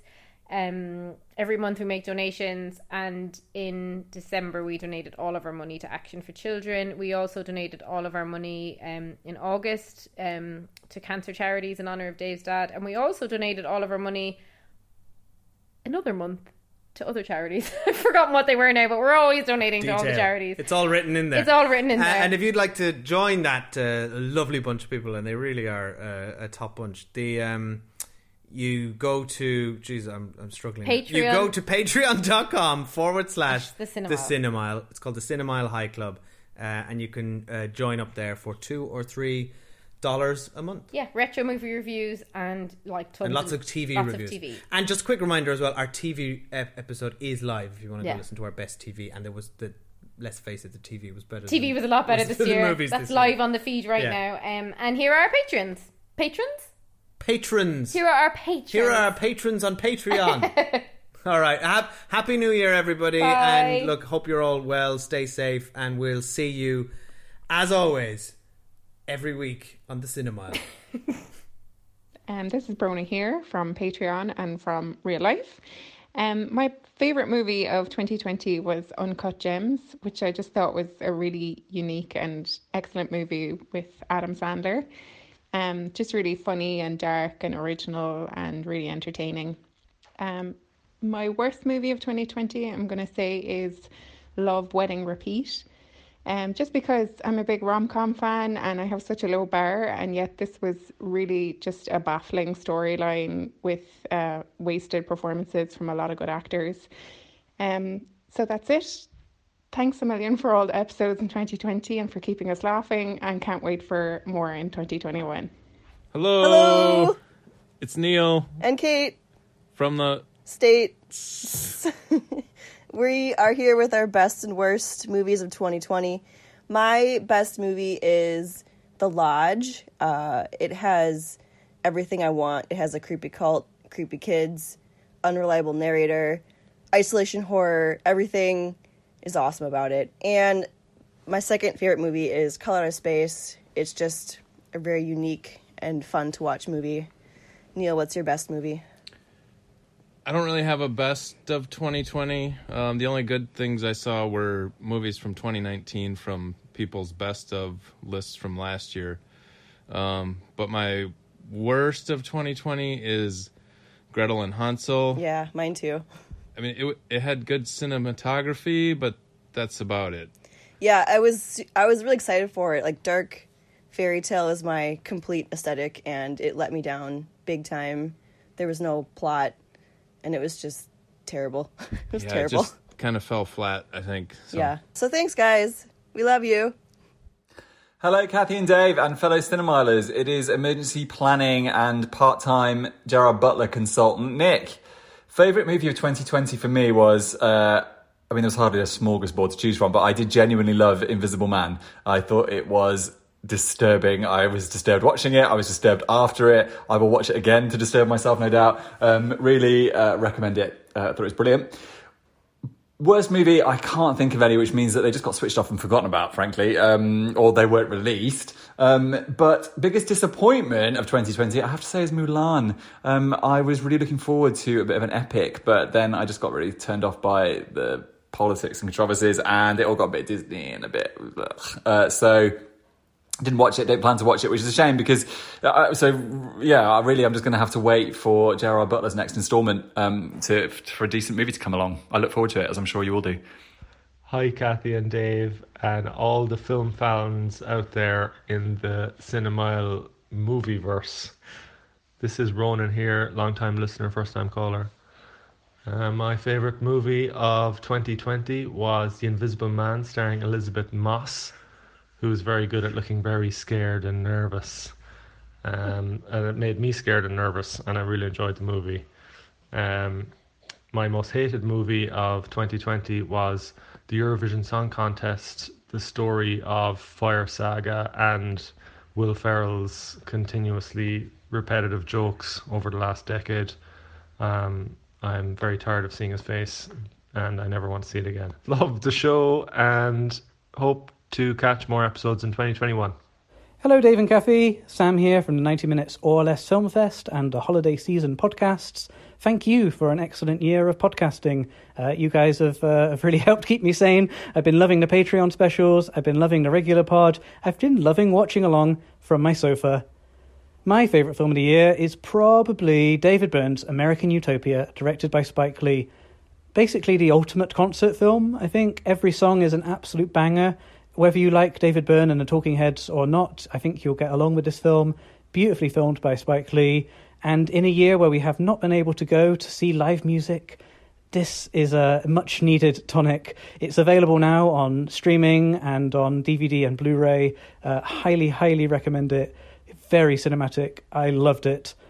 A film I did not love is The Prom, directed by Ryan Murphy, available on Netflix, starring Nicole Kidman, Meryl Streep, but James Corden. Ugh. It's a real shame. There is talent in the cast, and I think there is maybe one good song, but as a musical nut, I was uh, really disappointed by this. Didn't like it at all, and I thought James Corden was horribly miscast. Avoid, avoid, avoid. Hi, Kathy and Dave. This is Laura from Dublin. Uh, my best movie has to be Jojo Rabbit from back in January.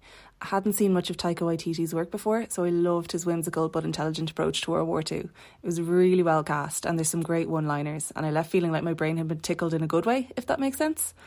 Uh, my worst movie is Tenet, which I feel bad for saying because it was so nice to see a new movie and be back in the cinema after five months of nothing. But while it's nice to be challenged, I found it so hard to follow in certain parts, particularly the battle scene, that it took away from it.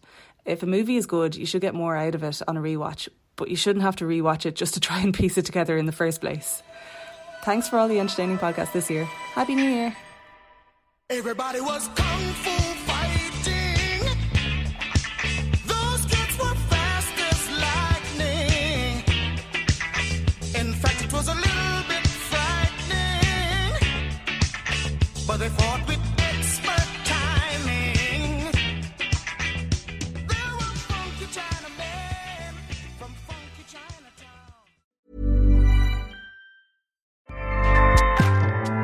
ACAST powers the world's best podcasts. Here's a show that we recommend.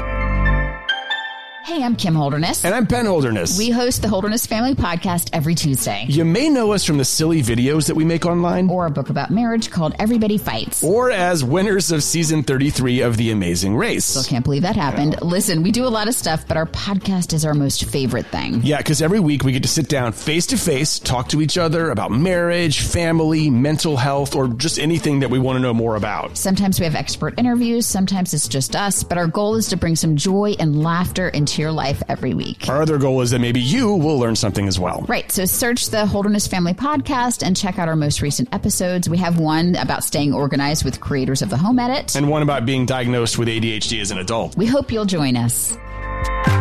ACAST helps creators launch, grow, and monetize their podcasts everywhere. ACAST.com.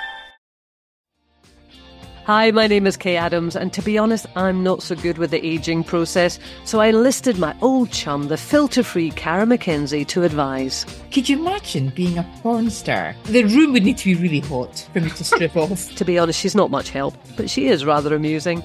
And along with some great guests, Jo Brand, Andi Oliver, Anton Du Beke, Ruth Langsford, and Craig Revel Horwood, darling, we are learning how to be 60. Listen wherever you get your podcasts.